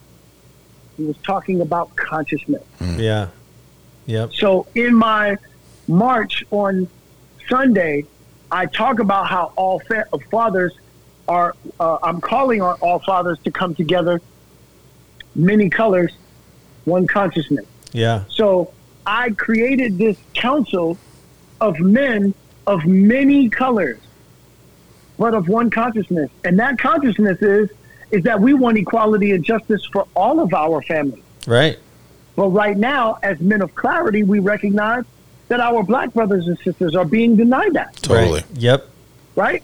And so, uh, e- inequality and injustice for any of our families is too many of our families. Right. and and as men, as godly men, as fathers, we have to come together, dude. If something were going wrong, and and and and uh, you and your family were being marginalized, and you were being dehumanized, you were being devalued, you were being vilified, you were being attacked. You know, in a freaking heartbeat, that I would be at your doorstep going, "Let's roll. Yeah. What we doing?" Yeah. Mm-hmm. Because I don't play that, bro. Right. I roll for my people, man. Yeah. And when I say my people, I'm talking about one race, Yeah. and that is human. Everybody has been selling us the, you know, oh, the black race, the human race. Stop that, bro. There's no such thing. Right. There's one race, as my sister Jane Elliott, who happens to be a white sister, said, we are the we are one race, which is the human race. Yep. That is absolutely the truth. Even our brother, uh, our white brother and sister anthropologists have also backed that up. We come from one uh, uh, uh, bone of people in Africa. We all come from the same bone structure. We are one freaking race, bro Yeah. And we just got to stop the the stuff that says, "Oh no, you're oh I'm not messing with you. Oh, you wear jeans? Yeah, I don't I don't mess with people who wear jeans. oh, you're a Republican? Right, Yeah, I don't mess with people who are Republicans. oh, you got veneers? Yeah, I don't mess with people who wear veneers. Oh, mean- you're a vegan? Yeah. I don't mess with people who are vegan. Like we literally come up with so you play checkers? Yeah, I play Chinese checkers. I don't, I don't mess with that. Yeah. Like literally, like we come up with the most ridiculous things Yeah. to prevent each other from seeing each other and honoring Yeah. each other's humanity, dude. I'm over it, man. I'm done with it. Which Yeah. is why when I came up with this uh, rally, I literally sat up in my in my bed. This is two weeks ago, and I said, God, and I speak to God like we're having a conversation right now. I said, God, I know you want me to do something. What do you want me to do? And God said, Get my sons together, get fathers together. And I said, Okay, black fathers. Okay, got it, got it. Okay, I'm on it, I'm on it. I said, No, not black fathers. You could do that. You've done that already. Mhm. You are black. I said, All my sons Mm. all fathers. I'm like, all you trying to get me killed.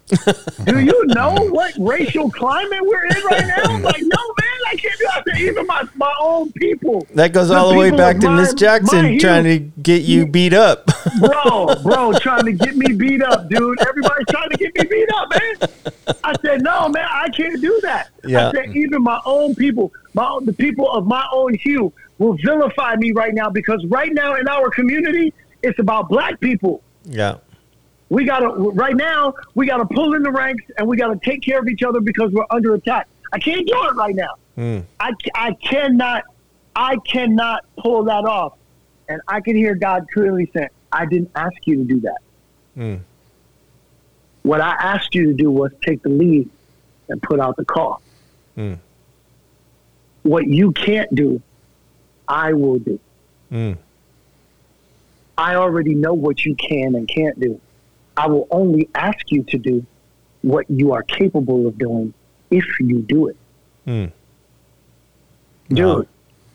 I was sitting there in freaking tears, bawling like I'm at a freaking funeral Mm. because I heard it so vividly. It was so clear. I could see, I could see, I could see the day. I could see uh, the people. I could see the uh, the power, the impact. I could see, I could see it clear, like I was watching a movie. Wow. And after I got, like, I literally asked myself, I said, okay, what are you afraid of? Because something is preventing you from, what are you afraid of? So tell me the reasons why you should do it. They were endless. They were endless. Tell me the reasons why now you shouldn't do it. Mm. And the only reason I could come up with was, what if I'm at City Hall by myself? Mm. And I can hear it clearly. As a man, you have to be okay with that. Mm.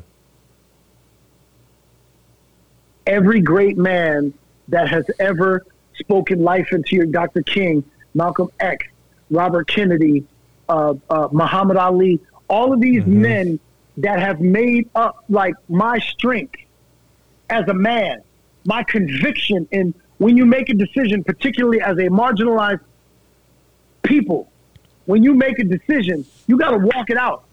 Mm-hmm. Everything is about service over self. So right now you're making it about you. You're making it about your ego, which is your flesh. Right. And then as soon as I figured out that I was afraid, that's when I knew I had to do it. Mm. Because That's when you're not afraid to do something, that means it's not big enough. Right.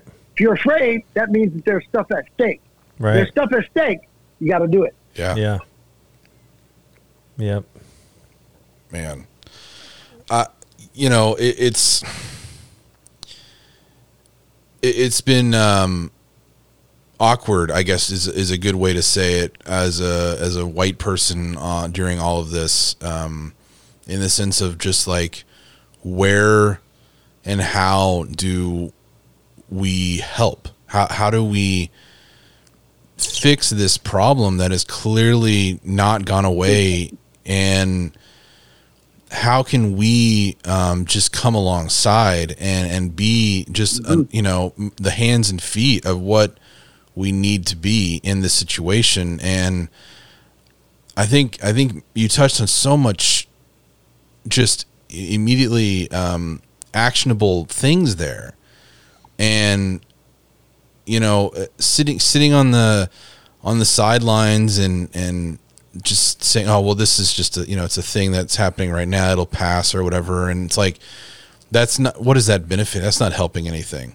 Um, it, it, there there has to be change, and um, just speaking from a personal you know um, viewpoint, like um, it's it's been heartbreaking these last few weeks um, from from my personal point of view, and it's um, absolutely opened my eyes to a, a lot of a lot of things, a lot of situations that you know I, I would not have really considered or thought about as much as I currently am uh, before all of this, and um, you know I, I just I don't I don't know where I'm going with this, but I, I guess I'm just trying to f- to convey the importance of empathy and what we're doing right now is it's so so much more than just um it, it- you know a white versus black type of a situation like Totally. you know it- it's Well, watch this, brother. Let me let me help you because I I hear your heart. So let me take care of your heart for a second, brother to brother, brother to brother. yeah I hear and feel your heart, and I want you to know that as your brother, that I love you, and I I appreciate you trying to take care of my heart. If we did more of that, we wouldn't even be in this position. Mm. yeah Yep. yeah man here's here's what I want you to know how empathy how important empathy is. Because you just displayed it. In not even knowing what to do just knowing that you you you need to do something and that I'm okay with failing or not doing the exact right thing but knowing I have to do something and what do I do? Right? And that's what you were doing. Right? Yeah yeah. Here's how I want you to know that as a brother, how important empathy is. I have empathy for you two as my brothers who happen to be white. Mm. Because here's what I want you to get that I get. I can't imagine what it must be like as a brother who happens to be white. Now, always preface the happens to, just Sure. like I happen to be black, totally right? yeah That's not Yeah. what's important. What really Right. is important is is that we are brothers mm. Right. right? What what is the differentiating space of who we are is just happens to be our hue, Right. right? yeah So as I can't imagine what it must be like to be a brother who happens to be white and who has to come to grips with the fact that somebody white parent grandparents, great grandparents, great great grandparents committed acts of profound atrocity Mm-hmm. against mankind, in particular, black brothers and sisters, because that's somebody's family who, who committed those acts. Yep. Now, what if you find out that was in your family? Mm. What if you find out that was your mother and your father? What if you find out that that was your grandma and grandpa? right yeah What what then now? What Yeah. do I not do I disown my my mother and father, my, my, my grandmother and, and, and, and, and grandfather? Do I not love am I not allowed to love them when I find this out? Like think of it this way. Think of how you would feel if you found out that your father molested a child. Mm. How devastating that would be, right? yeah Mhm. right Now, now the the conflicting nature of being a human being asks the question: Am I allowed to love my father, despite the fact that my father committed committed this profound act of atrocity Mm. against another one of my fellow human beings? Mm. So I'm here to tell you, as your black brother, I have great empathy for your own struggle. Because in order for you to reconcile where you are, you have to examine your own family history. You you you obviously know you don't you're not playing a part in it, right? Right. Like Mm, I didn't right, do right. that. Yeah. Right? I didn't I, I didn't own slaves. Mm-hmm. Right? I didn't have that. But did my family's was my family's wealth built on the back of my black brothers and sisters? Mm. Right? Right. We yeah. gotta recon- we gotta we gotta reconcile that. Am I benef- Am I is my family benefiting from it? Like one of the other things that's that's uh, really difficult for my, my my brothers and sisters who happen to be white is quote unquote white privilege, Yeah. right? Yeah. So my my white brothers and sisters are struggling with that because they got some of our uh, white brothers and sisters are like, well, I don't have white privilege because I struggle. Struggle in my life. My family and I, we're not making all the ends meet, or or or we're not uber rich. Right, but it's more than that for sure. Yes, indeed. I mean, yes, it's, indeed. It's we had a conversation um, here, and you know, there's good friends of mine, and I'm sure you've probably experienced this get pulled over for no apparent reason, no reason. and and that doesn't happen to me. No. That's what Right. white Right. privilege is. Totally. that- if, if somebody, Yeah. if, if they call the police over where you and Zach are right now, police officers are going to come over and ask you guys questions. Mm-hmm. If they get called over to where me and my friend Hassani are, they're going to come over taking actions first and then ask questions. Yeah, Right. Right. yeah. That's that's that's really That that's that's the, the privilege. highlight. Yeah, Right. Yeah. Right. It's right? not to say So- that yeah, you you as a white person or or a black person don't have struggles. Not that you right yeah. exactly. It's you're not treated the Exactly. same way. The privileges is That's is, right. is a different uh, paradigm of treatment. And- Totally. yeah. Yeah. where where you might I saw a um and I'm actually getting ready to post the whole string. Um a woman who is she's an executive producer on a couple of shows actually. Let me just see this real quick because I gotta have her name. I always hate that. Sure. Like sure. I always feel like is this is this early onset of Alzheimer's?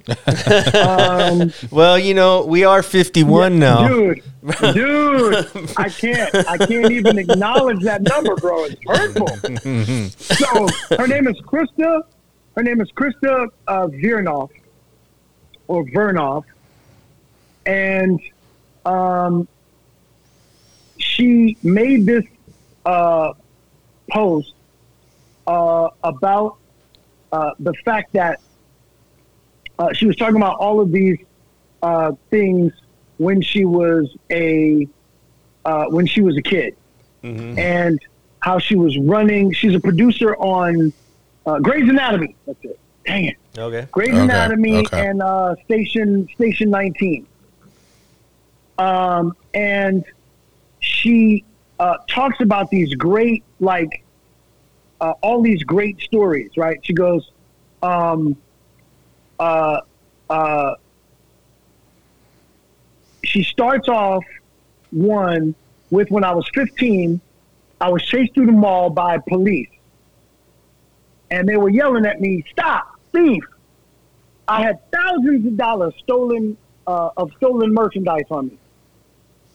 I was, she said I was caught, booked, and sentenced to six months of probation. I was required to see my parole officer weekly, and I was never even handcuffed. Right? yeah. Wow. Then she goes on to say, when I was 18, I was pulled over for drunk driving. When the police officer asked me to blow into the breathalyzer, I pretended to have asthma and insisted I couldn't blow hard enough to get a reading. So the officer laughed and then asked one of my friends to blow. And when they came up sober enough to drive, he let me move to the passenger seat of my car and go home with just a verbal warning hmm. wow. right? Then she says, when I was 19, I got angry at a girl for flirting at my sister's boyfriend and drunkenly attacked her in the middle of the party. I swung a, a gallon jug of water full force at her head. Hmm. Police were called, right?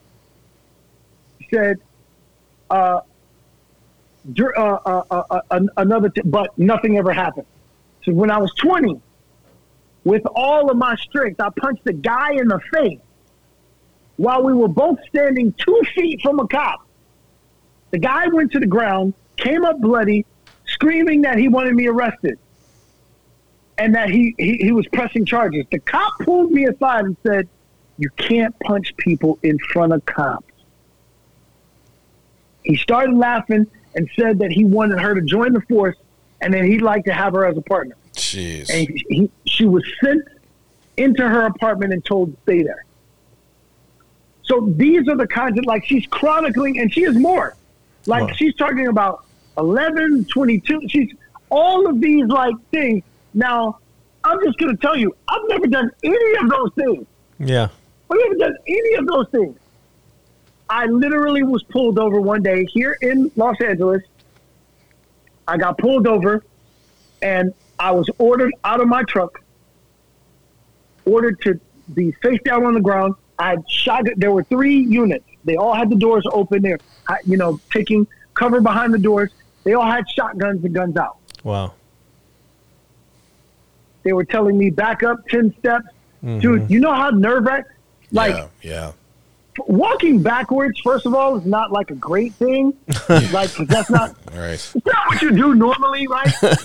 I But- can't see where I'm going. somebody Dude, I can't see where I'm going. Yeah. My equilibrium is like, like, but then throw into the mix that I have shotguns, oh, and I know that if I if if I potentially if I do anything wrong, it could be my last wrong. yeah. This is it. Yeah. So heighten those stakes of walking backwards, which is already completely uncomfortable because human beings we don't walk backwards unless you're Michael Jackson and you're on stage. so and then when they say and then when they say take ten steps and then you're thinking about dying, oh crap, what number am I on? Right. Yeah. Right. Oh my gosh. Yeah. You feel me? Like I'm like, Yeah. holy oh my God. Oh, I took 11. What Oops. number? Yeah. Oh my God. Officer, what number am I on? Like, what? You can't do that. Yeah. Yeah. So now I got to hope that I take the right 10 steps. Right. Then I take a, was it, was my last step, was that too big? Does that count as one and a half? Yeah. I took a short one, a stutter step. Did they count that as a step? And now it's 11. I get count. Is that, where am I, dude? Can you, somebody count out for me? Count. Can somebody count for me? Wow. All right.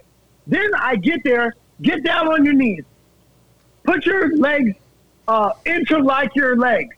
How do I like yoga? Like what? Which the ankle part? What? Knees together, knees apart. What, bro? Interlock your hands. Put them on the back of your head. Now get on your face. Fall on my face. I, my hands are behind my head.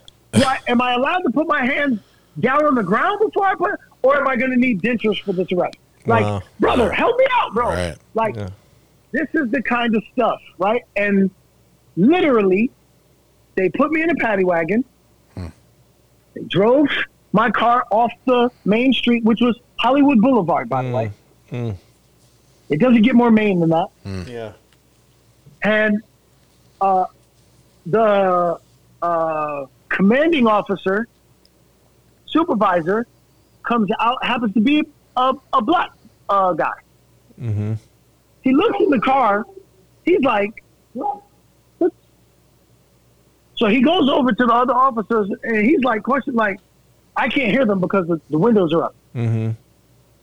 But he's like looking like, you know, quizzical, like, what, what the, what, what? And they're like, yeah, so so, so, so. They give him the, my license, blah, blah, blah.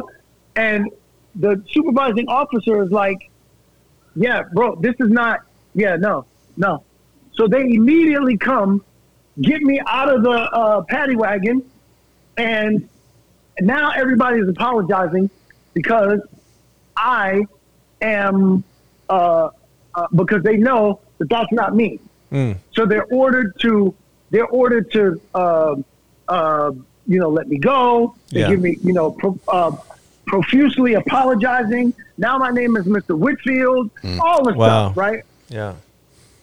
Um, and all of that stuff came as a result of just being able to finally have somebody vouch for the fact that I was a human being and not a criminal. Right.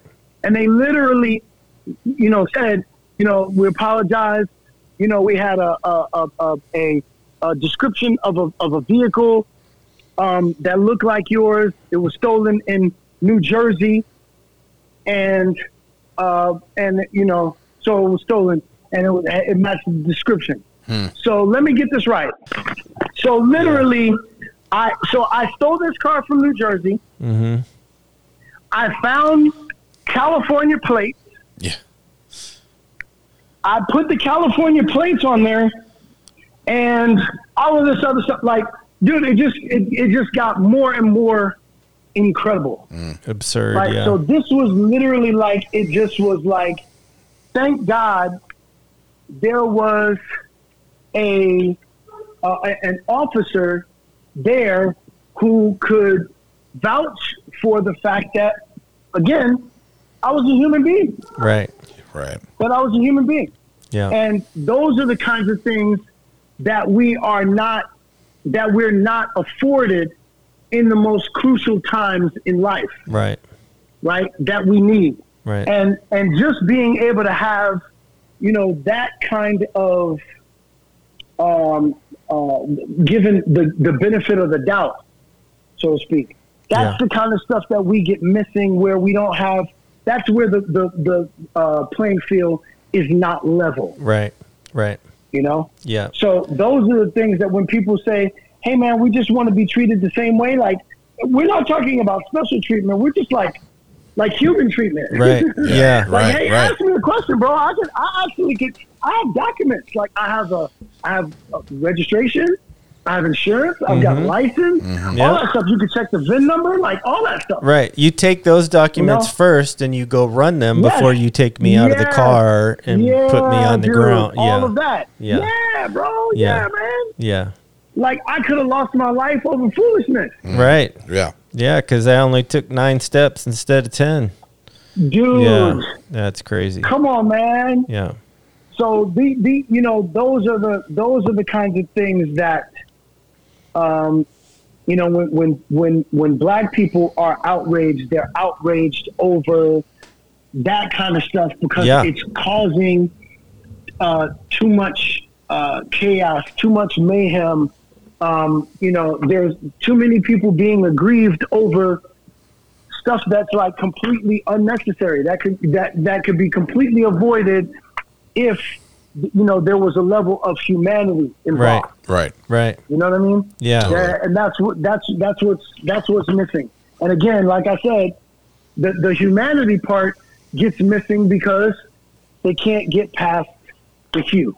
yeah, You know, as Dr. King said that, you know, writing is the language of the unheard. And sometimes, you know, um, many times, um, well, not even many times, I know for a fact that um, people who look like me would not riot if they were heard. right. Um, I've never, you know, um, you don't see people who live in resource neighborhoods rioting. Why? Because their needs are being met and they're being heard. Right. Um, people who are constantly being marginalized for some strange reason are are constantly uh, rioting. Uh, not constantly rioting, but rioting when they get to the point that they can't take it anymore Right. where they can't take being unheard anymore, where they can't take um, their needs not being met, in, you know, anymore. The way to deal with our, you know, um, folks who um, uh, who are uh, mentally um, imbalanced or have challenges, um, uh, inequities in that space, those that are under resourced, um, the, the way to deal with them is not to uh, criminalize them and and lock them away. Right. The way to deal with them is to to humanize them and to figure out what's going on with them because now we build productive uh, citizens you know out of our folks instead of dealing with another population of, of criminalization. Right. um, and and that really like when people say hey defund the police like there are very few people who really think that having no police is like the way to go but we got to do what camden did. Camden decided look we're going to do this a different way Yeah. we're going to reimagine the way we do policing. We're going to have. I remember, you know, what used to what what used to, and, and and this crushed my spirit when I realized that the world wasn't like this. When I used to watch shows like the Andy Andy Griffith Show, Mm-hmm. and you watch Andy walk around. By the way, no gun, Right. no gun, and everybody knew them, right? All of that, right? So, as a as a kid, you're thinking and hoping that this is going to be an a police officer is supposed to be a peace officer first. Right. That's supposed to be an advocate, right? Yeah. When you when you don't get that, then you go, "Wow, this is this is completely different." Like, and this is hurtful because my expectation was that a police officer was supposed to be my friend Right. and not my foe. Right. So when people say defund the police, what they're saying is when half of our budget for a state goes to police officers, which means that we're supposed to be being served and we're not being served. Hmm. Now what we're saying is defund, which is deflate that budget Yeah. and inflate the budget that goes into the people Right. Right. Yeah. that goes into the resources that the people need. Because guess what? Even when you look at the at the looters, I got to tell you a little secret. When I was a kid, there was a blackout in uh, in Brooklyn when I was a kid, and and we looted. And you want to know why? Because people, only people who lack resources loot. You didn't see anybody from Beverly Hills going and looting, do you? No. Why? Because everything that those folks are looting to get, as a person who lives in these areas, guess what? You already have that in your garage, in your closet, in your pantry, in your refrigerator. Well, I remember You one of the most uh, one of the most vivid images coming out of the Rodney King riots, um, Mm-hmm. being there and living through Mhm. that, you know, and I was a stone's throw from you know where fires were happening and it was Right. it was out of control. The one image that will uh, will I will always remember was a woman walking out of a store with uh, diapers. Yeah. She was Exactly. she wasn't walking out with like this Yeah. new seventy-inch diamond- TV. Exactly. No, Exactly. she was getting diapers, Exactly. and it was like exactly. that one image was spoke so much, you know, and spoke volumes about wait, wh- what is this really about here? Totally. And and I mean, obviously, it was about the injustice, right? I mean, it was Yes. it was clear. Yep. The the brutality was clear. Um, Yep. And then for for them to be acquitted was just an atrocity, and that's Totally. that's what sent everybody over the edge. over the edge, and then they're going, okay, hey, I have an opportunity now to uh, to source where I'm undersourced. Yeah. Even if you see when you see somebody taking like a, you know, something where you go, wow, that seems like an expensive. Nine times out of ten, those folks are taking that item not because they're putting it into their home, they're taking it so that they can sell it Yeah. for the sake of having resources. Right. So even if you see somebody with a 70 inch television, dude, he don't want that in his house because guess what? I'm gonna tell you a little secret. If everybody knows you got a 70 inch television in your house, Yeah. you, you know what's gonna happen? They're gonna come steal it. They're coming in your. That's right. Yeah. That's right. Yeah. So they're not taking. They're not putting a 70 inch television in their house Right. because they already know somebody's coming to get it. Yeah. No, no, no. They're coming. They're going to sell that Right. so that they have money in order to get the, the resources that they need, like food.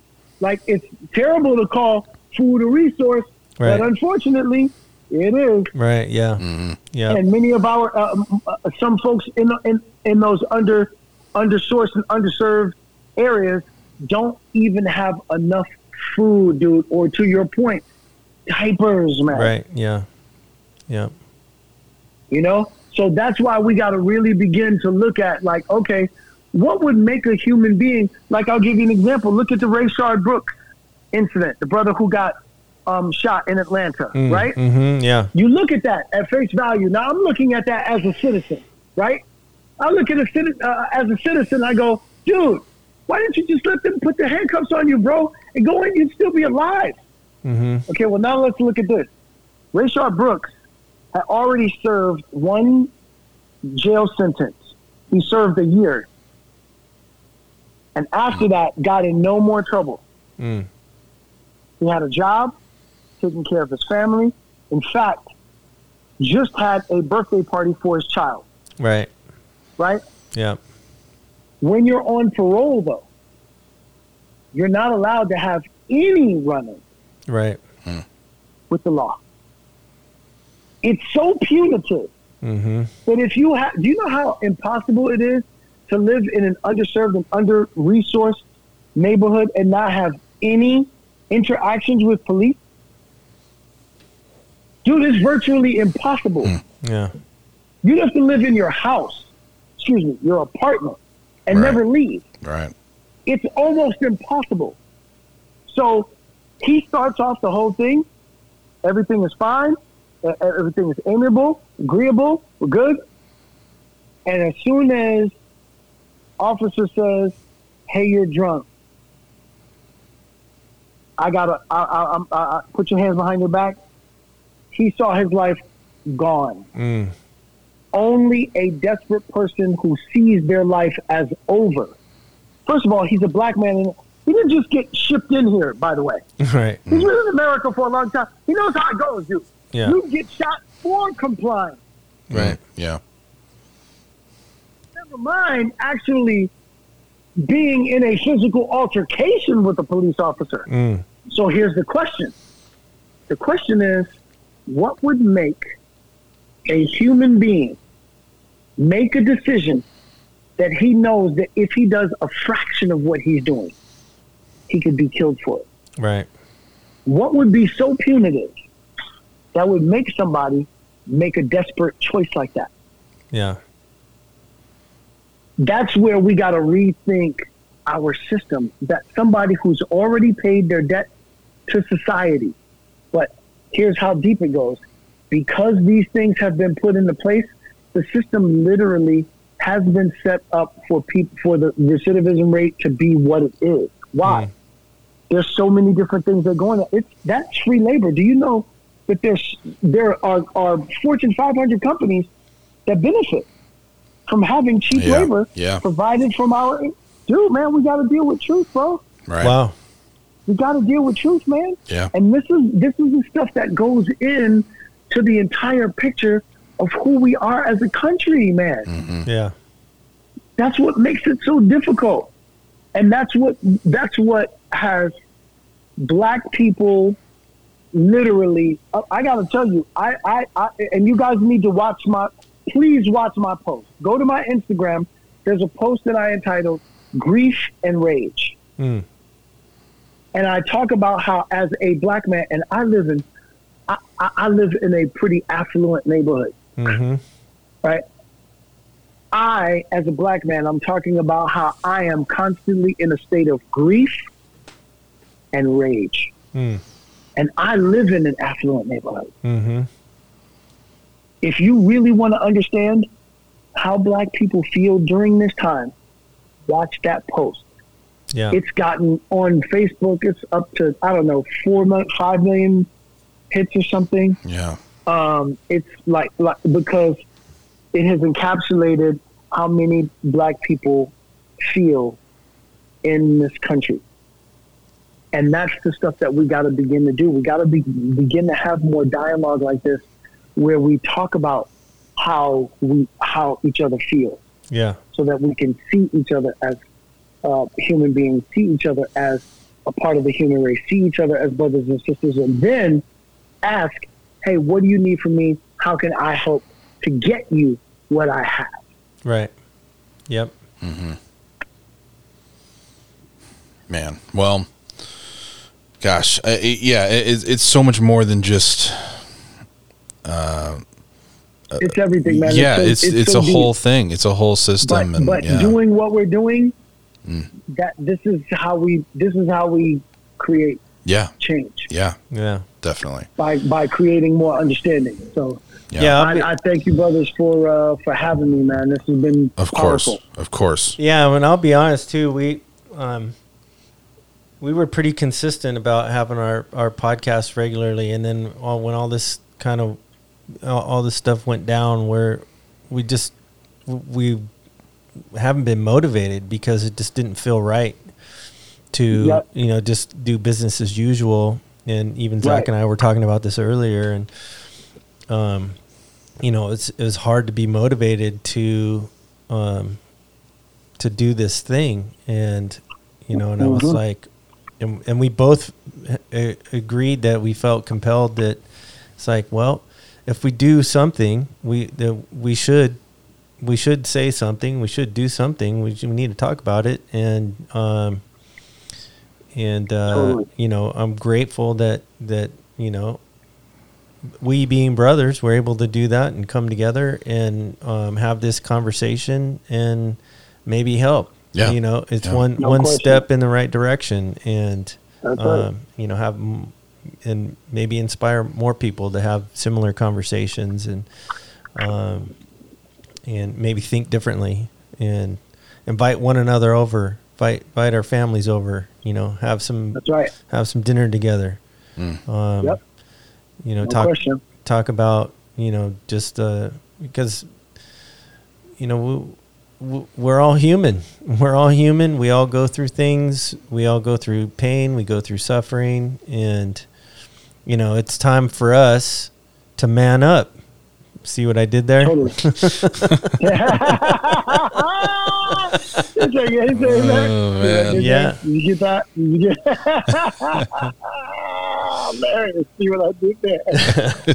I love it. Yeah. Yes, indeed, man. And I love, you know, levity. One of the things that I loved about, you know, when we would study was, you know, we do need levity. We need to be able to to um, see the lighter side, um, you know, because that laughter allows us to, to breathe a little bit Yeah. so that, you know, we can dive a little deeper, Yeah. you know, um, instead of constantly, you know, um, choking it down. So, yeah, man, I, um, this has been great, brothers. I'm, uh, I'm looking forward to part two.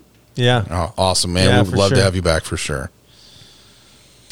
All right. Well, Dondre, thanks again so much for for joining us. Um, you know, uh, we're just super grateful, and you know, if you want to follow uh, Dondre Whitfield, we're going to post up those things in the show notes. We'll make sure there's a link to to the book, which is Male versus Man. Get a copy of that and learn about what being a, a real man means, and bringing some character to the table.